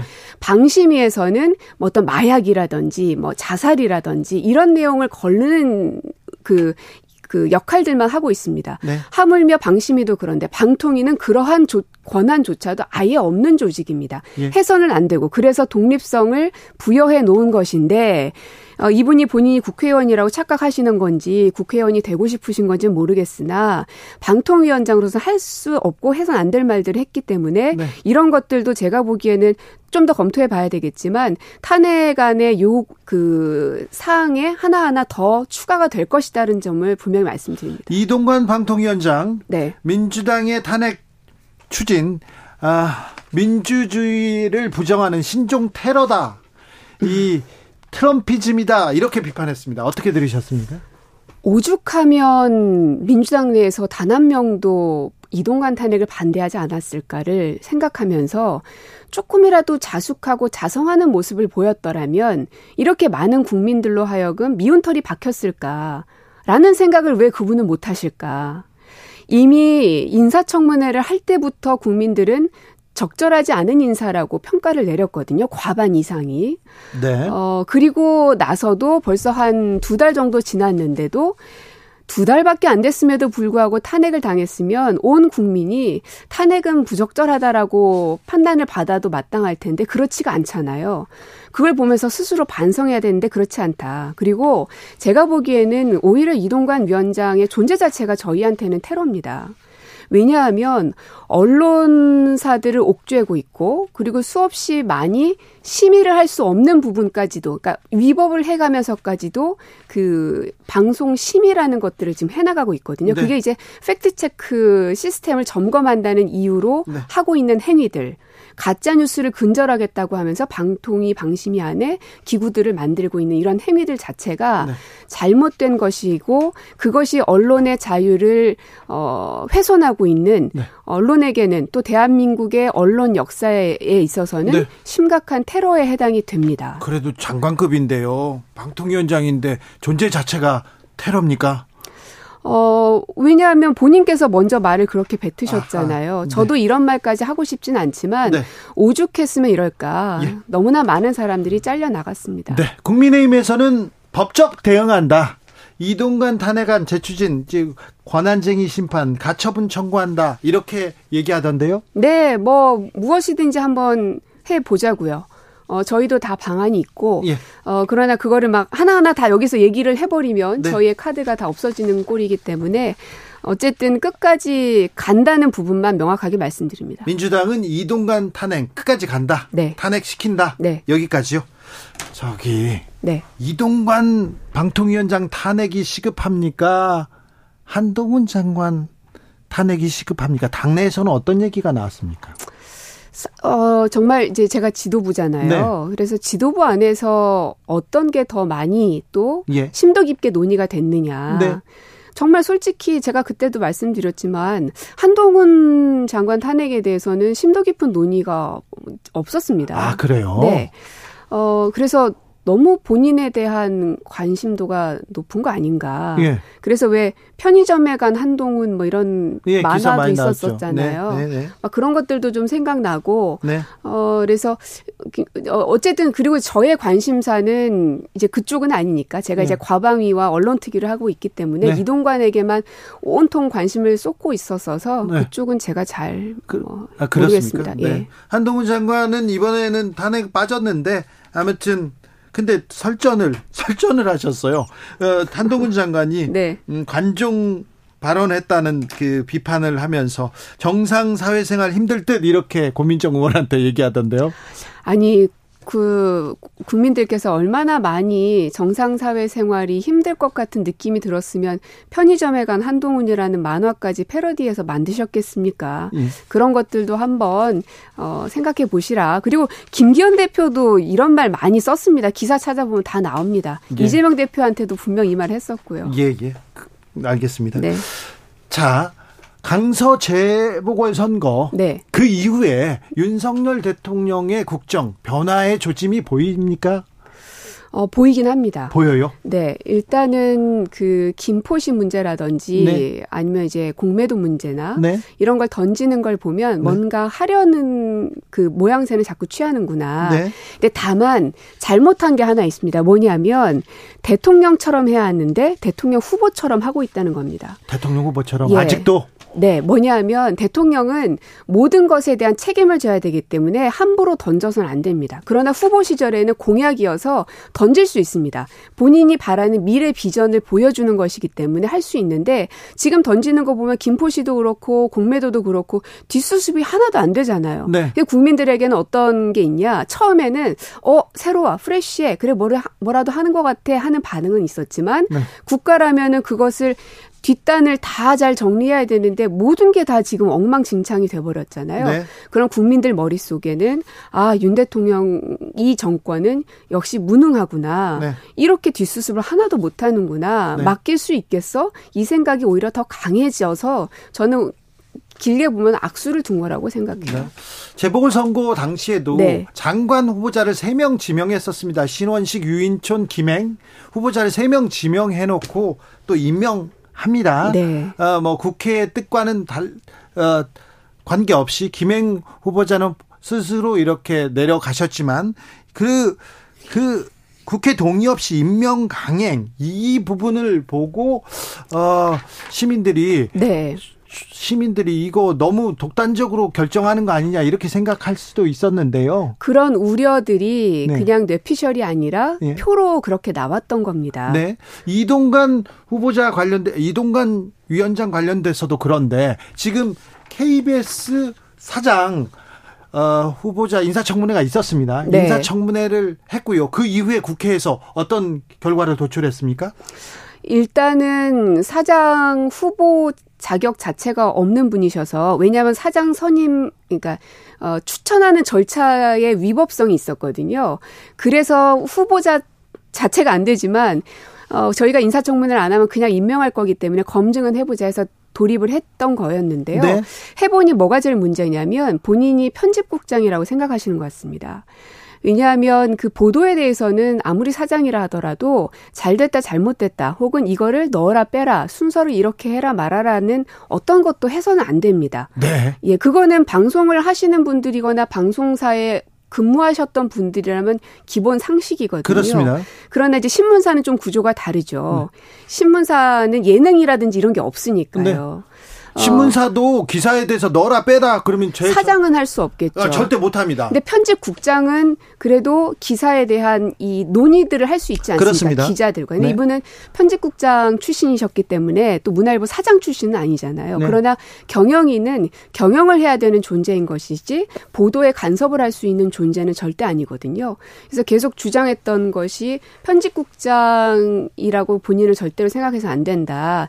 이정현 홍보수석 그리고 그 당시 KBS 보도국장으로 기억하는데 네. 세월호에 대해서 지침을 내리는 바람에 이정현 수석은 김아무개 국장한테 예, 얘기했죠. 네. 그분은 이제 유죄까지 판결을 받았던 네. 전력이 있어서 네. 조심하셔야 될 거다. 네. 예. 근데 제가 들리는 얘기로는 아직 임명도 안 됐고 어 아직 국회에서 그 이 후보자를 보낼지 말지에 대한 이 채택 여부도 정하지 않았는데 이미 인사 조치가 이루어지고 있다. 또 KBS 뉴스 앵커들이 내려오고 있다. 또 뭘 준 뭐 이런 얘기들이 막 들리더라고요. 그런데 그러면 인사 청문회를 했는데 네. 청문 보고서 채택되지 않았습니까? 아직은 결정하지 않은 걸로 제가 알고 있는데요. 그러면 과방위에서 자 인사청문회 해봤더니 이 사장은 어떻다 이 결과를 대통령실에 보내는 겁니까? 그렇죠. 보내고 그걸 보고 결정을 하거나 다시 한번 살펴봐 주세요 국회로 이렇게 보내죠. 네, 네. 근데 그거 그 절차가 지금 의결하진 않았거든요. 네, 지- 절차가 진행 중이군요. 네, 네. 아직 국회의 시간이군요. 네. 대통령이 그러면 임명하거나 모두가 예상하겠지만 뭐 임명 그대로 하겠죠. 언제 한번 국회가 반대하고 국민들이 반대한다고 해서 아니요, 강서- 대통령이 했습니까? 강서구청장 재보궐선거 이후에 이제 민심을 좀 따르겠다고 하셨잖아요. 그래, 이제 그래서 대통령께서 민심을 따른다고 하면 저희한테는 이제 비상등이 켜지는 거고요. 네. 왜냐하면은 대통령께서 제대로 국정 운영을 하시면 저희로서는 대응하기가 이제 어려워지니까. 그러나 글쎄요, 그렇게 쉽게 바뀌실까? 자. 바뀌셨으면 좋겠는 마음도 있지만 선거를 앞둔 민주당으로서는 예, 알겠습니다. 복잡하네요. 자, 국회 의견을 좀 들어보겠다. 좀 KBS 사장 임명도 좀 보류하고 기다리고 그 다음에 혁신이 뛰어서 혁신안도 계속 내고 이 이렇게 좀 변화하겠다 이런 모습을 보이려고 노력하지 않을까요? 그렇게 노력을 하려고는 하지만 어 하나도 바뀌지 않는 것 같습니다. 저는 그게 다 대표적으로 이동관 탄핵을 막은 그 행위로부터 모든 게 다 게임 끝났습니다. 음, 예. 알겠습니다. 인요한 혁신이는 예. 뭐 바쁘게 움직이면서 여러 안도 내고 윤핵관 물러나라 이런 얘기도 하고 그러지 않습니까? 네. 어찌 보셨어요? 한편으로는 어 뭔가 꿈틀대는 모양새는 국민들한테 어필이 되고 있구나. 네. 다만 그것을 현실화할 것인지는 두 번째 문제일 것 같고요. 예. 저희도 김은경 혁신위가 여러 가지 안을 내놓긴 했었습니다. 네. 근데 그게 이제 손에 잡히게 만들어지지 않아서 비판을 받았던 건데 네. 국민의힘의 중진급 그리고 친윤 그룹에 있는 의원들이 과연 어, 본인의 자리를 내어놓을 것인가? 저는 그러지 않을 것 같은데요. 네. 그렇습니까? 권성동 의원님도 아마 아니라고 제가 어디 인터뷰 기사에서 본 것 같은데요. 네. 자, 그런데 민주당도 혁신해야 될 거 아닙니까? 개혁안 내에서 서로 경쟁해야 될 거 아닙니까? 그런 네. 얘기 나오고 있습니까? 네, 일단은 이 총선 준비기획단에서 여러 가지 논의들을 지금 시작하는 것 같고요. 네. 다만 기존에 통과시켰던 총선 공천 룰에 대해서는 만질 수는 없을 거고, 네. 네. 거기에 이제 플러스해서 어떤 방향으로 가져갈 것인지에 대한 큰 틀은 좀 잡을 것 같은데 워낙 보안이 심해가지고요. 저도 뭐 알 수는 없습니다. 아, 그렇습니까? 지금 안을 만들고 있는데 보안이 심하다. 좀만 네. 기다려달라. 네. 김두관 의원은 친명 어, 친명으로 이렇게 꼽히는 분인데요. 이재명 대표 험지 출마해야 된다. 이런 얘기를 하셨는데 네. 여기에 대한 당내 반응은 어떻습니까? 어, 거기까지는 깊이 있게 논의를 못 했습니다. 왜냐하면 지금 이제 선거제 개편이 한창이어서 연동형과 위성정당 문제를 어떻게 할 건가 아니면 병립으로 회귀할 건가에 따라서 모든 선거판이 다 들썩이게 되거든요. 네. 그래서 다른 논의들은 사실 할 겨를도 없었습니다. 당 지도부니까 하나만 더 물어볼게요. 조국 전 장관 출마설에 대해서는 어떤 얘기가 오고 가고 있어요? 어, 한 번도 거기에 대해 논의를 하지는 않았습니다. 그래요? 네, 네. 네. 왜냐하면 그분이 민주당 당원 아니셔요. 네. 어, 그리고 뭐 출마를 민주당으로 하겠다고 하신 것도 아닌데 네. 저희가 일반인에 대해서 굳이 최고위원 자리에서 회의할 이유는 없지요. 네. 청와대에서 같이 근무하셨잖아요. 저는 개인적 친분은 있습니다. 네, 네. 그래서 어 많이 상처받지 않았으면 좋겠다는 개인적인 바람과 예. 어 그리고 어 어쨌든 대한민국에서 국민들이 어떻게 받아들이실까를 저도 조금 이렇게 예의주시하면서 보고 있습니다. 네. 제3지대 뭐 네. 신당 얘기 나옵니다. 네. 비명계도 들썩거립니까? 저는 네. 안 가실 거라고 봅니다. 어, 왜냐, 네. 이준석 신당은 100% 만들어지는데요. 네. 100% 총선 전에 다시 국민의힘으로 돌아올 겁니다. 아, 그래요? 네. 어, 대선 때에도 예. 그 선거 전에 그림을 몇 번 만들지 않았습니까? 아, 그렇죠. 가출 사건이 몇 번 있었죠. 예, 그 효과를 톡톡히 노려봐, 어, 누렸던 사람이기 때문에 네. 총선에서도 그 역할을 분명히 할 거다. 네. 그래서 이번 총선의 모든 성과는 내 거야 라는 걸 만들어내려고 이준석 신당이 만들어지는 거지. 신당까지 만드는데 그게 본인의 음, 네. 이게 결국은 다시 돌아갈 거기 때문에 민주당이든 어, 어디 어느 곳에 있는 분이시든 네. 그 신당이 다시 국민의힘으로 돌아갔을 것까지 계산하고 움직이셔야지 네. 지금 당장 제3지대에 남아있을 거라고 생각하신다면 그거는 너무 안일하게 보시는 것 같아요. 그렇게 생각하는 사람 많지 않을 거리요. 또 그 민주당에서 민주당에서 이준석 신당으로 간다. 그건 또 쉽지 않을 건데. 음, 저는 쉽지 않을 거라고 봅니다. 근데 이상민 누구도. 의원은 막뭐 생각 만났다고 하던데 네. 만날 수야 있죠. 네. 예, 뭐 만날 수도 있죠. 근데 과연 그럴까? 그리고 왜냐하면 한 번 나갈 경우에는 저는 다시 받아들일 수 없을 거라고 보거든요. 민주당 입장에서. 예.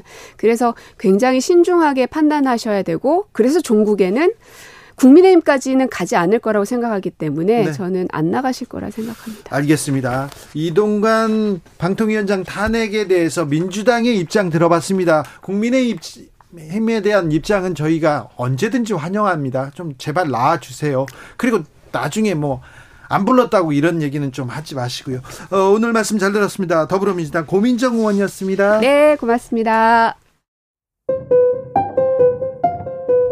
정치 피로, 사건 사고로 인한 피로, 고달픈 일상에서 오는 피로. 오늘 시사하셨습니까? 경험해 보세요. 들은 날과 안 들은 날의 차이. 여러분의 피로를 날려줄 저녁 한 끼 시사. 추진우 라이브.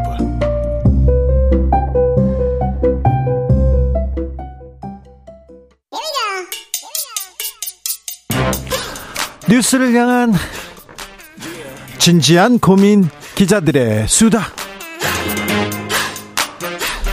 라이브 기자실을 찾은 오늘의 기자는 탐구하는 기자입니다. 미디어 오늘 정철은 기자 어서 오세요. 안녕하세요. 네. 언론계 뉴스가 많습니다.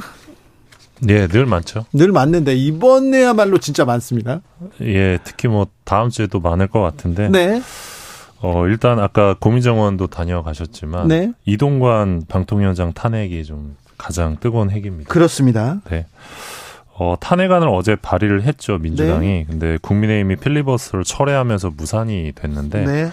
어, 탄핵안이라는 게 이게 본회의 보고 뒤에 24시간 이후부터 72시간 이내에 포결을 아- 하지 않으면 자동 폐기된다고 합니다. 저도 이번에 알았는데 네. 어, 근데 13일까지 추가로 잡힌 본회의가 없어서 이제 무산이 됐고 그래서 민주당이 오늘 탄핵안 철회서를 의원가에 제출을 했습니다. 예.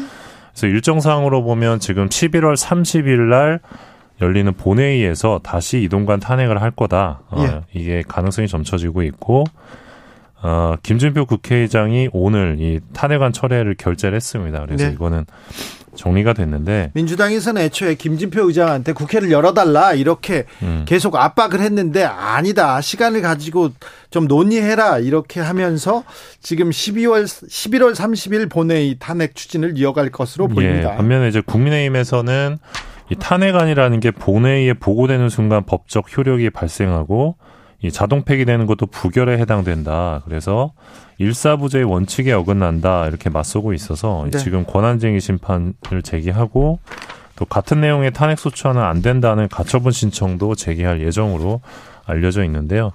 근데 지금 요 사안 관련돼 가지고 이제 청취자분들께서 아니 도대체 이동관 방통위원장이 뭘 잘못했길래 네. 민주당에서 탄핵을 하려는 거냐 네. 또 궁금해하실 분들이 좀 있을 것 같아서 네.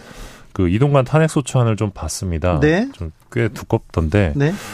어 좀 요약을 하면 한 다섯 가지 정도로 이제 그 위법적인 사안이 있다라고 예. 민주당이 판단을 했습니다. 네.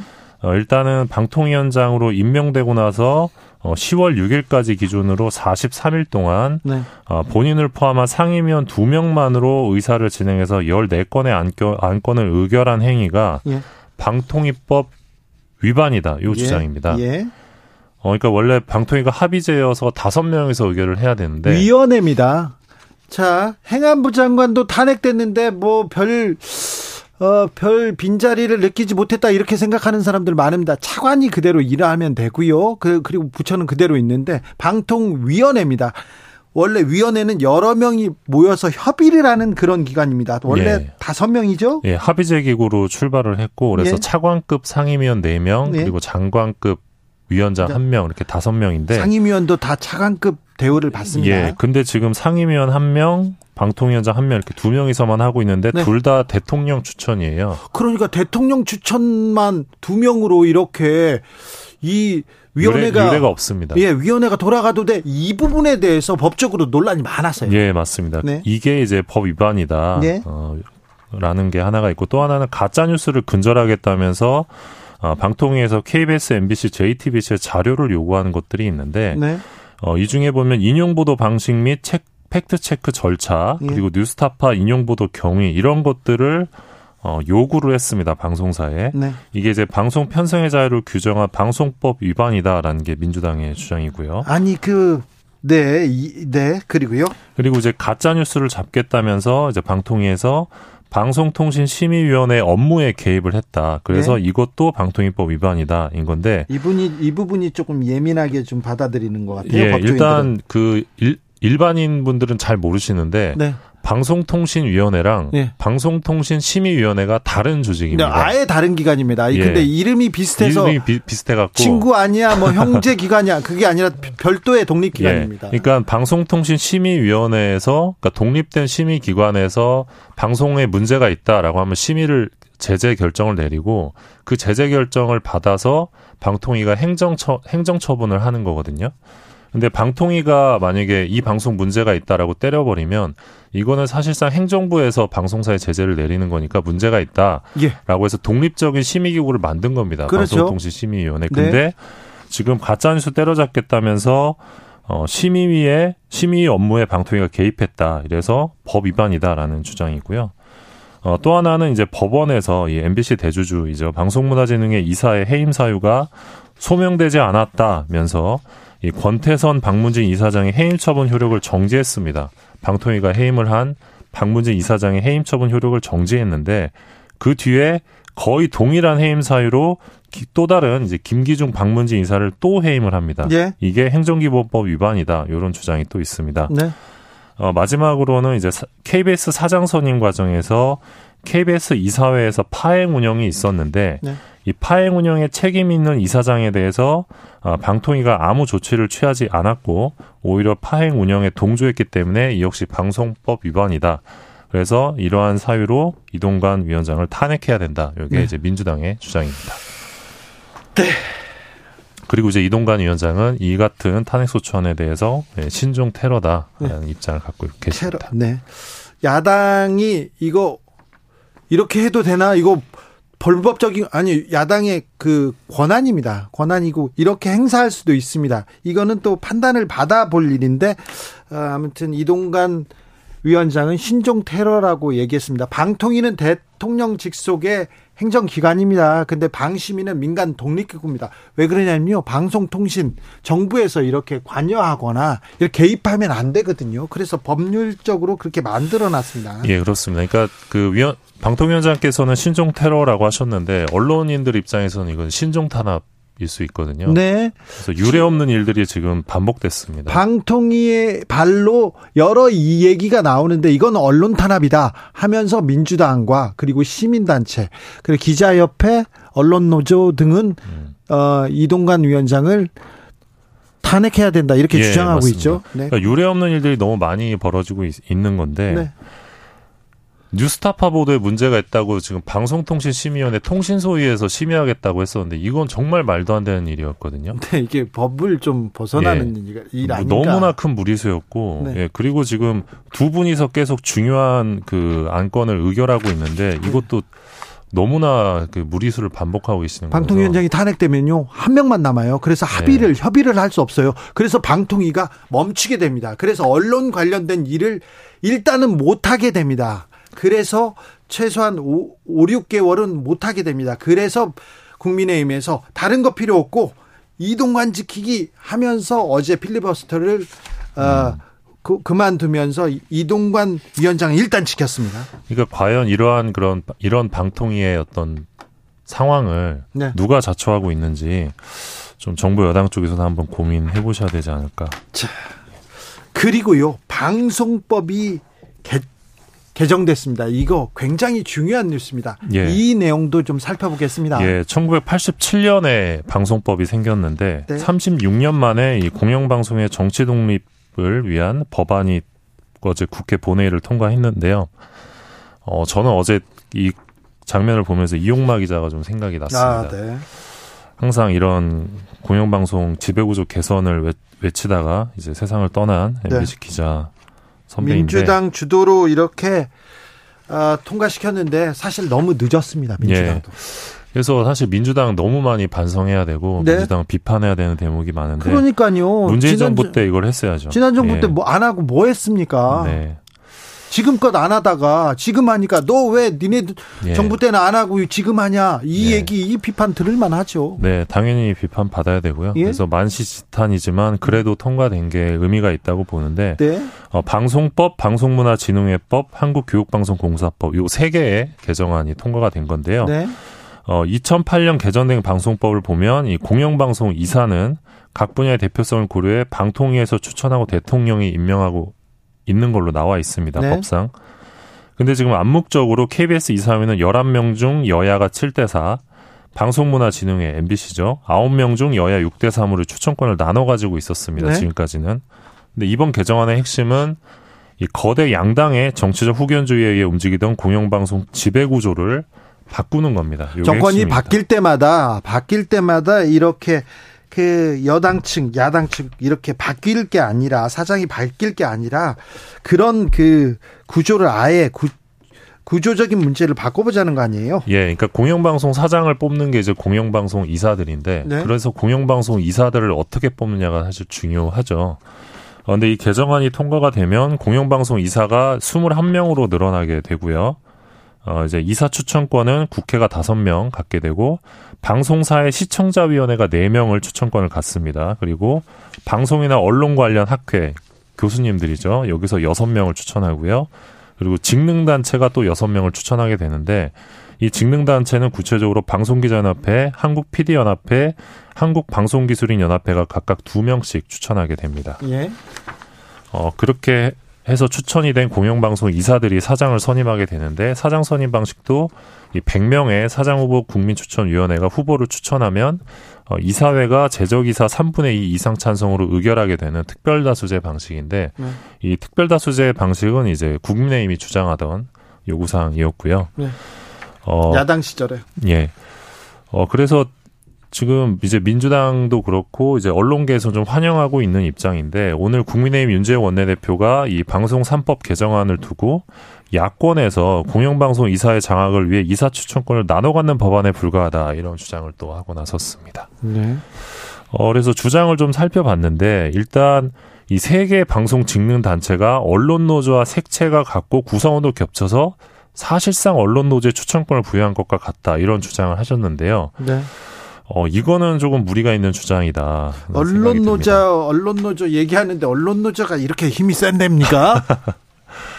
그러니까 방송기자 연합회, PD 연합회, 기술인 연합회 다들 협회원들을 보고 가는 직능 단체거든요. 예, 예. 언론 노조와는 전혀 관련이, 관련이 없습니다. 없죠. 그리고 아마 이분들이 이렇게 얘기 들으면 굉장히 화내실 거예요. 네. 우리가 무슨 언론 노조 그 네. 언론 노조 입장만 듣고 어, 언론 노조대로 따, 따라 움직이는 조직이냐? 당연히 화를 낼 수밖에 없는 부분이고 네. 또 이제 추천권이 부여되는 학회들도 지난 정부에서 KBS, MBC 경영진을 몰아내는데 일조했던 단체들이다. 이런 주장을 또 원내대표께서 하셨는데 이 추천권을 부여하는 학회를 결정하는 데가 방통입니다.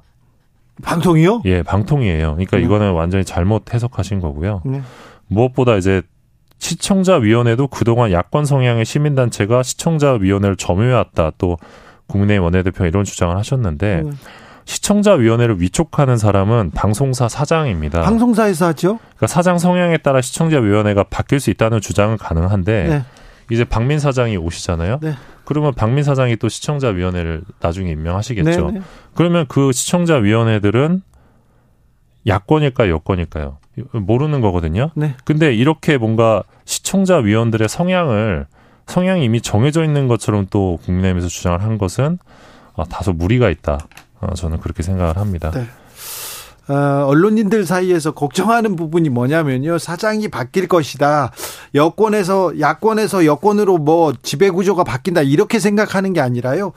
방통위가 마구 이렇게 속도를 내서 거의 모든 언론을 민영화시키면 어떻게 하지. 그런 우려가 지금 팽배해 있어요. 그래서 그런 부분을 두려워하고 있습니다. 음, 그런. 상황에서 그 공감대가 지금 형성돼서 이런 언론계 움직임이 나오는 거 아닌가 이런 생각도 해봅니다. 그러니까 이 법안의 핵심은 지금까지는 공영방송 이사들이 자기를 추천해준 양대 거대 정당의 눈치만 볼 수밖에 없는 상황이었는데 네.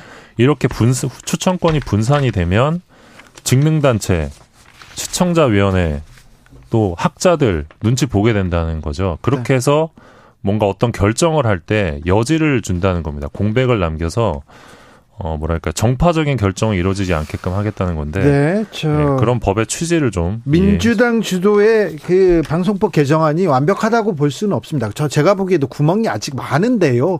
그래도 그렇게 정치권만 이렇게 쳐다보던 이런 이사회 구조는 바꿔야 되는 거 아니냐 이렇게 이런 또 자 공감대가 지금 예, 형성돼 그래서 있습니다. 시행하면서 또 문제가 되는 부분은 고쳐가면서 시행령으로 또, 예, 고치면 됩니다. 고쳐가면서 하면 네. 되니까요. 네. 여권에 유- 결코 불리하지 않을 텐데 마지막으로 만나볼 이야기는요. 네, 그 외신 기자들이 이 네. 최근 한국의 그 기자들 압수수색 상황과 관련해서 어, 민주주의 국가에선 보기 힘들다 이런 우려를 전하고 있습니다. 네. 일단 미국 시사주간지 뉴요커의 경우 9월 30일자 기사에서 이 윤석열 대통령이 눈에 띄게 언론의 자유를 벗겨내기 시작했다. 아, 이렇게 보도를 했고요. 네. 어, 이동관 방통위원장이 본인이 가짜 뉴스라고 생각하는 모든 것을 인터넷에서 제거하겠다고 약속하고 있다. 이런 보도를 또 합니다. 네. 그리고 많은 사람들에게 윤석열 대통령의 언론 장악에 대한 열의는 어, 1980년대까지 지속된 한국의 군사 독재 시절을 연상시킨다. 이렇게 보도했습니다. 저 저의 얘기 아닙니다. 절대 저의 얘기 아니고요. 뉴요커 보도입니다. 예, 미국 시사주간지의 시간- 보도고요. 네, 그리고 이- 미국 이 뉴요커라는 그 잡지가요. 결코 진보적인 그런 잡지도 아닙니다. 예, 그리고 이제 국내에 머무르고 있는 외신 기자들에게도 이 최근에 이 뉴스타파 기자, 경향신문 전현직 기자들 압수수색 사태에 대해서 좀 물어봤는데 네. 어, 프랑스 뉴스통시사 AFP 기자의 경우는 검찰이 기자의 자택을 압수수색했다는 기사를 봤을 때 자연스럽게 떠올리는 국가들이 있을 텐데 네. 아마 성숙한 민주주의 국가는 아닐 것이다. 네. 이런 말을 저희한테 미디어오늘에 해줬고요. 어, 폭스뉴스를 상대로 바이든 정부가 검찰 수사에 나서지 않는다 이런 지적을 하기도 했습니다. 네. 그러니까 검찰이 검찰 같은 수사기관이 기자나 언론사를 압수수색하는 거는 서구 민주주의 사회에서 보기 어렵다는 지적이었고요. 네. 또 일본 산케이 신문 기자에게도 좀 의견을 물어봤는데 일본에서도 있을 수 없는 일이다. 네. 정치적 움직임의 일환으로 기자들이 압수수색을 당하고 있는 것 같다. 이런 이야기를 들을 수 있었습니다. 일본의 극보수 언론사인 사케이 신문 기자도 이렇게 얘기했습니다. 네, 그리고 또 다른 외신 기자 이야기도 들었는데 한국이 굉장히 역동적이고 독특한 민주주의 국가로 세계에서 인식이 대단히 좋고 네. 케이팝으로 또더 인식이 좋은데 어 만약에 케이팝으로 한국을 알게 된 사람들이 한국에서 기자 압수수색이 벌어지고 있다라고 하면 믿기 어려울 것이다. 네. 어, 이런 이야기를 해줬고요. 예. 또 외신 기자들은 대한민국이란 나라에 음. 형법의 명예훼손 혐의가 있는 사실을 대단히 이해하기 어렵다. 그리고 공인이 언론 상대로 명예훼손 소송에 나서는 건 더 이해하기 어렵다. 이런 이야기를 들려주고 네. 있습니다. 윤석열 대통령이 외신 기자들한테 인기가 있습니다. 인기가 있는 편이에요. 특별히 미국 기자나 일본 기자들은 매우 좋아합니다. 그런데요, 이 그 언론의 언론을 대하는 태도를 보면요, 태도를 보고는 고개를 젓는 사람들이 있습니다. 자, 대통령실에서 좀 주목해야 될 부분입니다. 이거 왜 잘 쌓아놓은 이미지를 까먹으세요. 이렇게 이게 이게 언론 단합으로 길이 길이 남을 겁니다. 네. 조금 있으면 이제 도, 도어 스태핑 멈춘 지도 1년이 다 돼가는데 네. 많이 안타깝습니다. 네. 그래서 국제기자연맹이라고 세계 최대 언론인 단체인데요. 여기서 뉴스타파, 경향신문, 뭐 JTBC 언론인 압수수색에 대해 비판하는 성명 냈지만 지금 압수수색 사태가 반복이 되고 있습니다. 그래서 내년에 언론자의 주스 우리나라 언론자의 주스 굉장히 많이 떨어지지 않을까 벌써부터 네. 우려하는 분들 많습니다. 이명박 정부 시절에도 기자에 대한 압수수색은 언론사에 대한 압수수색은 정말 조심하고 거의 없었어요. 네. 그리고 더 큰 문제는 이 압수수색의 혐의가 대통령 명예훼손이라는 겁니다. 그러게요. 이건 정말 말이 안 됩니다. 대통령 심기경호 하기 위해서 검찰이 나섰다 이렇게 비판받아 이렇게 보일 수밖에 없는 그런 그러니까 일을 이렇게 왜 되면 해요? 대통령 비판 기사 쓰지 말라는 거거든요. 아이고 여기까지 들을까요? 네, 네. 미디어 오늘의 정철은 기자 함께했습니다. 감사합니다. 고맙습니다. 교통정보센터 다녀올까요? 정현정 씨. 현실의 불이 꺼지고 영화의 막이 오릅니다. 영화보다 더 영화 같은 현실 시작합니다. 라이너의 시사회. 영화 전문 유튜버 라이너 어서 오세요. 네, 안녕하세요. 네, 오늘은 어떤 이야기 해주시겠습니까? 예, 최근 개봉한 영화가 한 편 있습니다. 바로 마블 스튜디오의 신작 더 마블스인데요. 우리나라 배우도 나온다면서요? 네, 그렇습니다. 사실 이 마블 스튜디오의 신작들은 항상 관심을 많이 받았어요. 아 그래요? 우리나라 대한민국을 마블 민국이라고 부를 정도였는데 정말 그렇게 한국에서 인기가 있습니까? 많이 있었는데 요즘은 좀 줄어들고 있었거든요. 예. 그때 이제 한국인 배우 박서준 배우가 등장해서 굉장히 관심을 받고 있습니다. 박서준이 나와요? 네, 나옵니다. 예. 아, 박서준은 이 영화 더 마블스에서 알라드나 행성의 얀 왕자라는 왕자로 나옵니까? 네, 그 행성의 주인으로 나옵니다. 아 그래요? 얀 왕자 역할을 맡아서 예. 주인공 일행의 굉장히 중요한 조력자로 등장을 하는데요. 네. 아무튼 이런 일이 있었기 때문에 어, 오늘은 한국 영화 배우들의 할리우드 도전기에 대해서 이야기를 해보려고 합니다. 어이구 재밌습니다. 네. 네, 재, 재밌어요.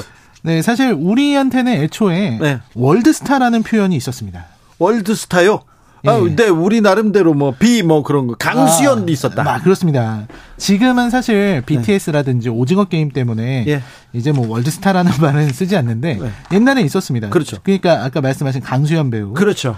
네, 얼마 전에 돌아가셨는데 이런 국제적인 시상식이나 영화제에서 수상한 배우들 그러면 그 모스크바 영화제에서 상 탔잖아요. 네. 그럼 모스크바의 여인이 되는 거예요. 그렇습니다. 그렇죠. 또 칸의 여자라고 칭송을 받았던 전도연 전도연 배우. 그렇죠. 네. 이런 식으로 이제 됐는데 그런 배우들도 사실 할리우드에 진출하진 못했거든요. 그렇죠. 물론 이제 뭐 심형래 감독이 감독으로 진출하긴 했지만 그렇죠. 아이고 심형래 감독 훌륭하죠. 아유 할리우드 갔습니다. 네. 라스트 갓파더. 라, 라스트 가파더도 있었고 네. 디워도 있었는데 네. 그 패기에 네. 어, 네. 저 영화관 가- 가서 봤어요. 네. 네. 패기만을 우리가 기억하는 것으로. 네, 네. 그 도, 무모한 도전 저는 뭐 응원하는 편입니다. 아, 그럼요. 네, 네. 그런 패기가 있어야죠. 네. 도전. 네. 어쨌든 배우들 중에 제일 먼저 한국 배우가 할리우드에 진출했던 건 박중훈 배우였습니다. 아이고 이 형이 할리우드에 갔습니까? 갔습니다. 오. 맞습니다. 98년에 네. 랄프 해메커 감독 영화 아메리칸 드래곤 네. 이라는 작품에서 마이클 빈하고 공동 주연을 맡았고요. 그래요? 어, 그 다음에 조나단 너선 감독의 찰리의 진실. 아, 이건 좀 유명했었어요. 그래요? 네, 찰리의 진실에서 굉장히 좀 비중 있는 조연으로 가면서 이제 처음 스타트를 시작한 게 첫 네. 테이프를 끄는 게 바로 박중훈 배우였습니다. 아, 박중훈 배우가 영화에 대한 고민이 매- 매우 깊어요. 어. 그 뭐, 개- 개- 생각도 깊고. 네. 아, 그래서, 아, 영화에 대해서 얘기하는 걸 들었는데 굉장히, 아, 저분은 굉장히 음. 공부를 하고 탐구하는 사람이다 이렇게 생각했는데 할리우드에 진출했었군요. 그렇습니다. 그 박중훈 이후에 예. 할리우드에서 의미 있는 네. 성과를 거둔 거는 이제 가수 겸 배우죠. B 씨, 그렇죠. 정지윤 씨, 그리고 배두나 씨입니다. 네, 배두나 씨. 먼저 이 B 정지윤은 사실 워슈스키 감, 자매 감독의 자매, 자매, 네, 이제, 이제 자매. 형제가 아니죠. 네. 네. 자매 스피드 레이서에 캐스팅이 됐습니다. 네. 네, 스피드 레이서에서 나왔었고요. 예. 그리고 또 두 감독이 만든 영화 닌자 어쌔신. 아, 그렇죠. 네, 닌자 어쌔신. 여기서는 주인공을 맡으면서 얼굴을 알리기도 했고요. 워쇼스키 자매들 그렇게 영화를 잘 만들고 훌륭하게 만들었는데 왜 이 영화에서는 좀 네. 그렇, 그렇습니다. 네네. 네. 참 이해할 수 없는 일인데. 네. 근데 이제 배두나 감독 역시 배두나 씨도 예, 갔죠. 그때 이제 워쇼스키 자매. 아, 예, 그때 클라우드 아틀라스. 예, 출연을 했었고요. 예. 그 이후에 뭐 주피터 어센딩이라든지 드라마 센스 계속 나와요, 계속. 이라는 예. 여기서도 나오면서 국제적으로 성공하기도 했습니다. 네. 그리고 또 이상한 예가 하나 있습니다. 이상한 예요? 네, 2009년에 개봉했던 네. 드래곤볼 에볼루션이라는 영화가 있어요. 아, 이름부터 재밌다. 여기에는 이제 G, 그룹 G.O.D의 멤버죠. 예. 와썹맨으로 유명한 박준형 씨가 출연을 해서 네. 큰 웃음을 주었습니다. 네. 이, 네, 네. 알겠어요? 이 영화 자체가 좀 어, 문제가 좀 있는 영화였습니다. 네, 네. 큰 웃음 줬으니 다행이네요. 그렇죠. 영화 보면 막 웃음, 웃다가 막. 네, 허탈한 웃음이 네. 아, 네. 네. 그리고 이제 이병헌 씨가 예. 이- 이제부터 좀 맞아요. 본격적인데요. 네네. 배- 배우 이병헌 씨는 이제 지아이조 예. 전쟁의 서막 시리즈 요거를 시작으로 할리우드에 진출해서 터미네이터 제네시스에서 T1000 역할을 맡았어요. 어. 이게 우리가 기억하는 터미네이터 2의 T1000 네. 액체 금속으로 된 터미네이터 있죠. 아, 그 역할을 이병헌 씨가 했고요. 그 다음에 이제 그 매그니펜 매그니피센트 세븐에서도 캐스팅 되면서 아, 좋았어요. 아주 독보적인 그런 그렇죠. 존재감을 드러냈고 예. 최민식 배우도 이제 루시라는 영화에서 네. 스칼렛 요한슨하고. 아, 그렇습니다. 그렇죠. 스칼렛 요한슨하고 아, 밀리지 않는 연기력. 그렇습니다. 예. 어디서든 이제 연기 잘하는 사람들은 빛이 난다. 예. 이런 걸 보여줬고요. 예. 그리고 마동석 배우가 최근에 이제 마블 스튜디오의 이터널스에 캐스팅되면서 네. 마블 영화와 한국 배우가 처음으로 어, 만나게 된 이런 관- 이런 거였고요. 마동석 배우 이 출연한 이 영화는 잘 됐습니까? 잘 되지는 않았습니다. 네, 마블 시리즈가 네. 이때부터 좀 한풀 꺾이기 시작해서 그렇게까지 잘 되진 못했습니다. 그랬던 것 같아요. 뭐 네. 별 화제가 되지는 않았어요. 네, 그렇습니다. 그리고 이번에 박서준 배우가 아, 더 마블스에 나온 거죠. 예. 오늘은 이 많은 작품들 중에서 예. 이 저는 이분을 좀 물론 원조까지는 아니지만 네. 월드스타라는 말을 가장 많이 들었던 분인 네. 것 같아요. 그렇죠. 당시에는 B라는 배우 그렇죠. 월드스타라고 불렀어요. 그렇죠. 네, 월드스타 B. 네. 아직은 깡도 나오기 전에 네. 그리고 자전차왕 엄복동도 없던 시절에 네. 이 세계에 진출하던 그런 정지훈의 영화 닌자 어쌔신 이야기를 해보려고 합니다. 자, 닌자 어쌔신. 자, 영화 속으로 들어가 보겠습니다. 네, 일단 영화 내용은 이 영화를 보신 분들이 많지는 않은 것 같아요. 전 봤습니다. 아, 보셨죠? 저는 보고야 말았습니다. 네, 보고야 마- 마셨는데 네. 참으로 안타까운 일인데. 막 영화 보다가 막 눈물 날 뻔했어요. 아, 예, 눈물이 나죠. 네. 아, 근데 이 작품은 이제 예. 처음에는 이제 한 야쿠자들이 예. 이렇게 타투를 받고 있는 장면으로 시작해요. 네.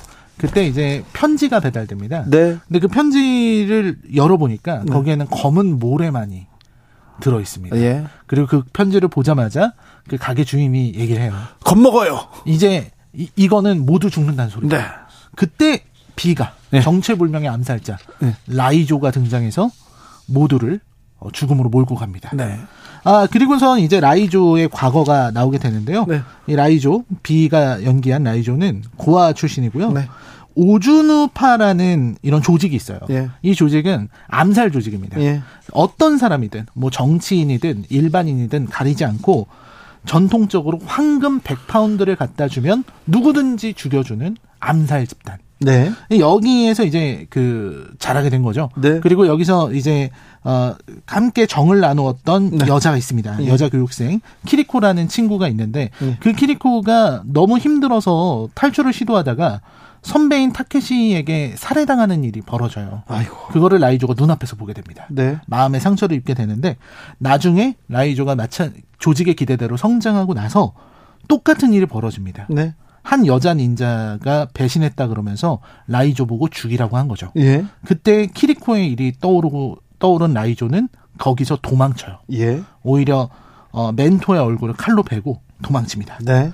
그리고 나서 이제 이야기가 진행되는데 이야기는 이제 미카라고 독일에 있는 유로폴에서 활약하는 사람인데 증거 분석관인데 이 사람이 이 암살 조직이 뭔지 알아내게 돼요. 예. 이 닌자 집단이 닌자 조직이 어 정부의 주요 요인들을 암살하고 있다. 네. 이런 주장을 하니까 유로폴에서 그 사실을 알게 된 거죠. 네. 그때 그 이 닌자에 대해서 알면 알수록 사실은 암살 대상이 되고 있다는 걸 모르고 있었던 거죠. 네. 그때 그녀의 아파트로 어, 닌자들이 나타나고요. 예. 그들에 대한 복수를 노리고 있었던 라이조가 함께 나타나서 예. 미카를 구출해 줍니다. 예. 그런 그런 이야기가 펼쳐지고 결국 마지막에는 이제 라이조가 오즈노 조- 조직에 잡혀가고 유로폴이 나타나서 닌자들과 이제 경찰 특공대의 대결이 펼쳐지고요. 네. 라이조는 자기 선배에게 복수에 성공하고 마지막에는 자유를 느끼며 네. 키리코가 넘고자 했던 그 돌벽 위에서 경치를 바라보면서 네. 끝나게 됩니다. 네. 네. 그렇게 자유인이 됩니까? 자유로워집니다. 네. 그, 그런 이야기였습니다. 오늘 라이너 그 영화를요 너무 빨리 끝내시는 것 같아. 네. 사실 근데 이 곳곳에 곳곳에 많은 디테일들이 숨어 있어요. 아, 많은 디테일들이 있고요. 네. 그거를 얘기하다 보면 네. 한두 끝이 없을 것 같아요. 조성빈님께서 비의 현란한 액션과 멋진 몸, 고아한 연출, 인상적이었던 영화였습니다. 아, 예, 고어한 연출. 상당히 이제 고어요. 피가 많이 나오기 때문에 네.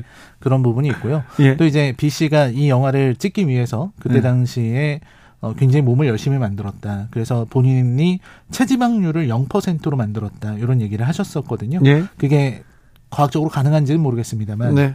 그때는 그런 얘기들이 있었습니다.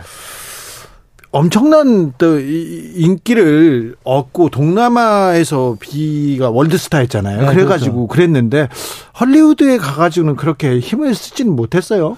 그러니까 그 일단 워쇼스키 자매 네. 그때 그때는 남매였던 것 같은데요. 아무튼 그때 그때 당시에 워셔스키즈가 좀 영화를 만드는 힘이 많이 떨어져 있었을 때입니다. 그 매트릭스라는 작품을 만들었지만 아, 그러니까요. 저는 그래서 좀, 아니, 그렇게 명작, 영화사에 길이 남을 명작을 만드는 그 정도의 퀄리티를 가진 감독들이 감독들이 왜 이렇게 같은 사람들이 만든 게 맞아? 이렇게 생각이 들었거든요. 그래서 지금도 워쇼스키의 작품들이 가지고 있는 이 느낌이 예. 여전히 좀 B급 느낌이고요. 예. 좀 아니, 저 B급 같은 거는 좋아요. 그렇죠. 그렇죠. 좀 도전적이고 모험적이고 거기까지는 좋은데. 만듦새 자체가 너무 떨어지니까. 예. 이번 이 영화는 좀 그랬어요. 스피드 레이서도 예. 좋지 않았습니다. 닌자 어쌔신도 안 좋았고요. 혹시 한국에서 이게 그 제작을 지원하거나 막 그랬습니까? 어 그런 것까지는 잘 모르겠습니다. 네. 그것까지는 제가 어, 확인된 바가 없는데. 네. 근데 아무튼 그때 당시에 워셔스키는 이, 이 닌자 어쌔신 말고도 예. 다른 작품들도 되게 많이 안 좋을 때였어요. 그래요? 예. 많은 작품들을 냈는데 우리가 그 제목을 다 모를 정도로 예. 어, 그렇게 흥행에 성공하거나 어떤 비평적으로 좋은 작품들이 잘 없었어요. 명장이 반열에 올라가면 그 사람 이름 보고 이렇게 영화를 보게 되는데 그렇죠. 그렇게막 떨어질 수도 있습니까? 그렇죠. 그래서 이번에 매트릭스 4편도 나오, 나오지 않았습니까? 네. 매트릭스 4편도 굉장히 상태가 안 좋습니다. 네. 나오지 말았으면 아, 그렇죠. 이 왜 나온 걸까 하는 예. 얘기도 많이 듣고요. 그래도 1, 2, 3편이 좋았으니까. 1편이 좋았죠. 네. 1편이 좋았습니다. 그렇죠. 네. 라이너가 자 닌자 어쌔신을 가져온 이유가 있어요. 네, 사실 뭐 닌자 어쌔신을 추천하는 건 아닙니다. 네. 사실 뭐 닌자 어쌔신을 굳이 볼 필요는 없다고 생각이 들고요. 네, 네. 아무튼 할리우드의 많은 배우들이 네. 이렇게 도전하고 있으니까요. 네. 아, 한국뿐 아니라 아시아의 많은 배우들이 할리우드에 도전해서 네. 좀더 다양한 인종의 이야기를 네. 들려줬으면 좋겠다. 이 문화는 교류하면서 네. 더 발전하는 것이기 때문에 좀 더 많은 교류가 있었으면 하는 바람이 있습니다. 그렇습니다. 그리고 또 뭐 한참 잘 나간다 이렇게 이렇게 상승 국면이 있고요. 하강 국면도 있고 또 잘할 때도 있고 못할 것도 있고 기대 넘칠 때도 있고 부족할 때도 있어요. 근데 계속해서 꾸준히 이렇게 비처럼 열심히 가면 네. 결국 깡이 나중에 터질 줄 누가 알았겠습니까? 그렇습니다. 그렇죠. 네. 네. 힘내시라고. 네. 추운데 행복하시라고 오늘 시사회 닌자 어쌔신 만나봤습니다. 라이너 감사합니다. 감사합니다. 아주 라, 라이너가 오늘 뭐 네. 그래도 어, 지나친 비평 안해 안 해가지고 아, 그것도 예, 감사합니다. 네. 그럼요. 네. 저는 여기서 물러나갑니다. 지금 흐르는 노래는 비의 안녕이란 말 대신입니다. 저는 안녕이란 말 대신에 내일 오후 5시 5분에 주진우 라이브 스페셜로 돌아온다는 얘기를 드리겠습니다. 아, 여러분 곁에는 주진우입니다. 네, 주진우였습니다.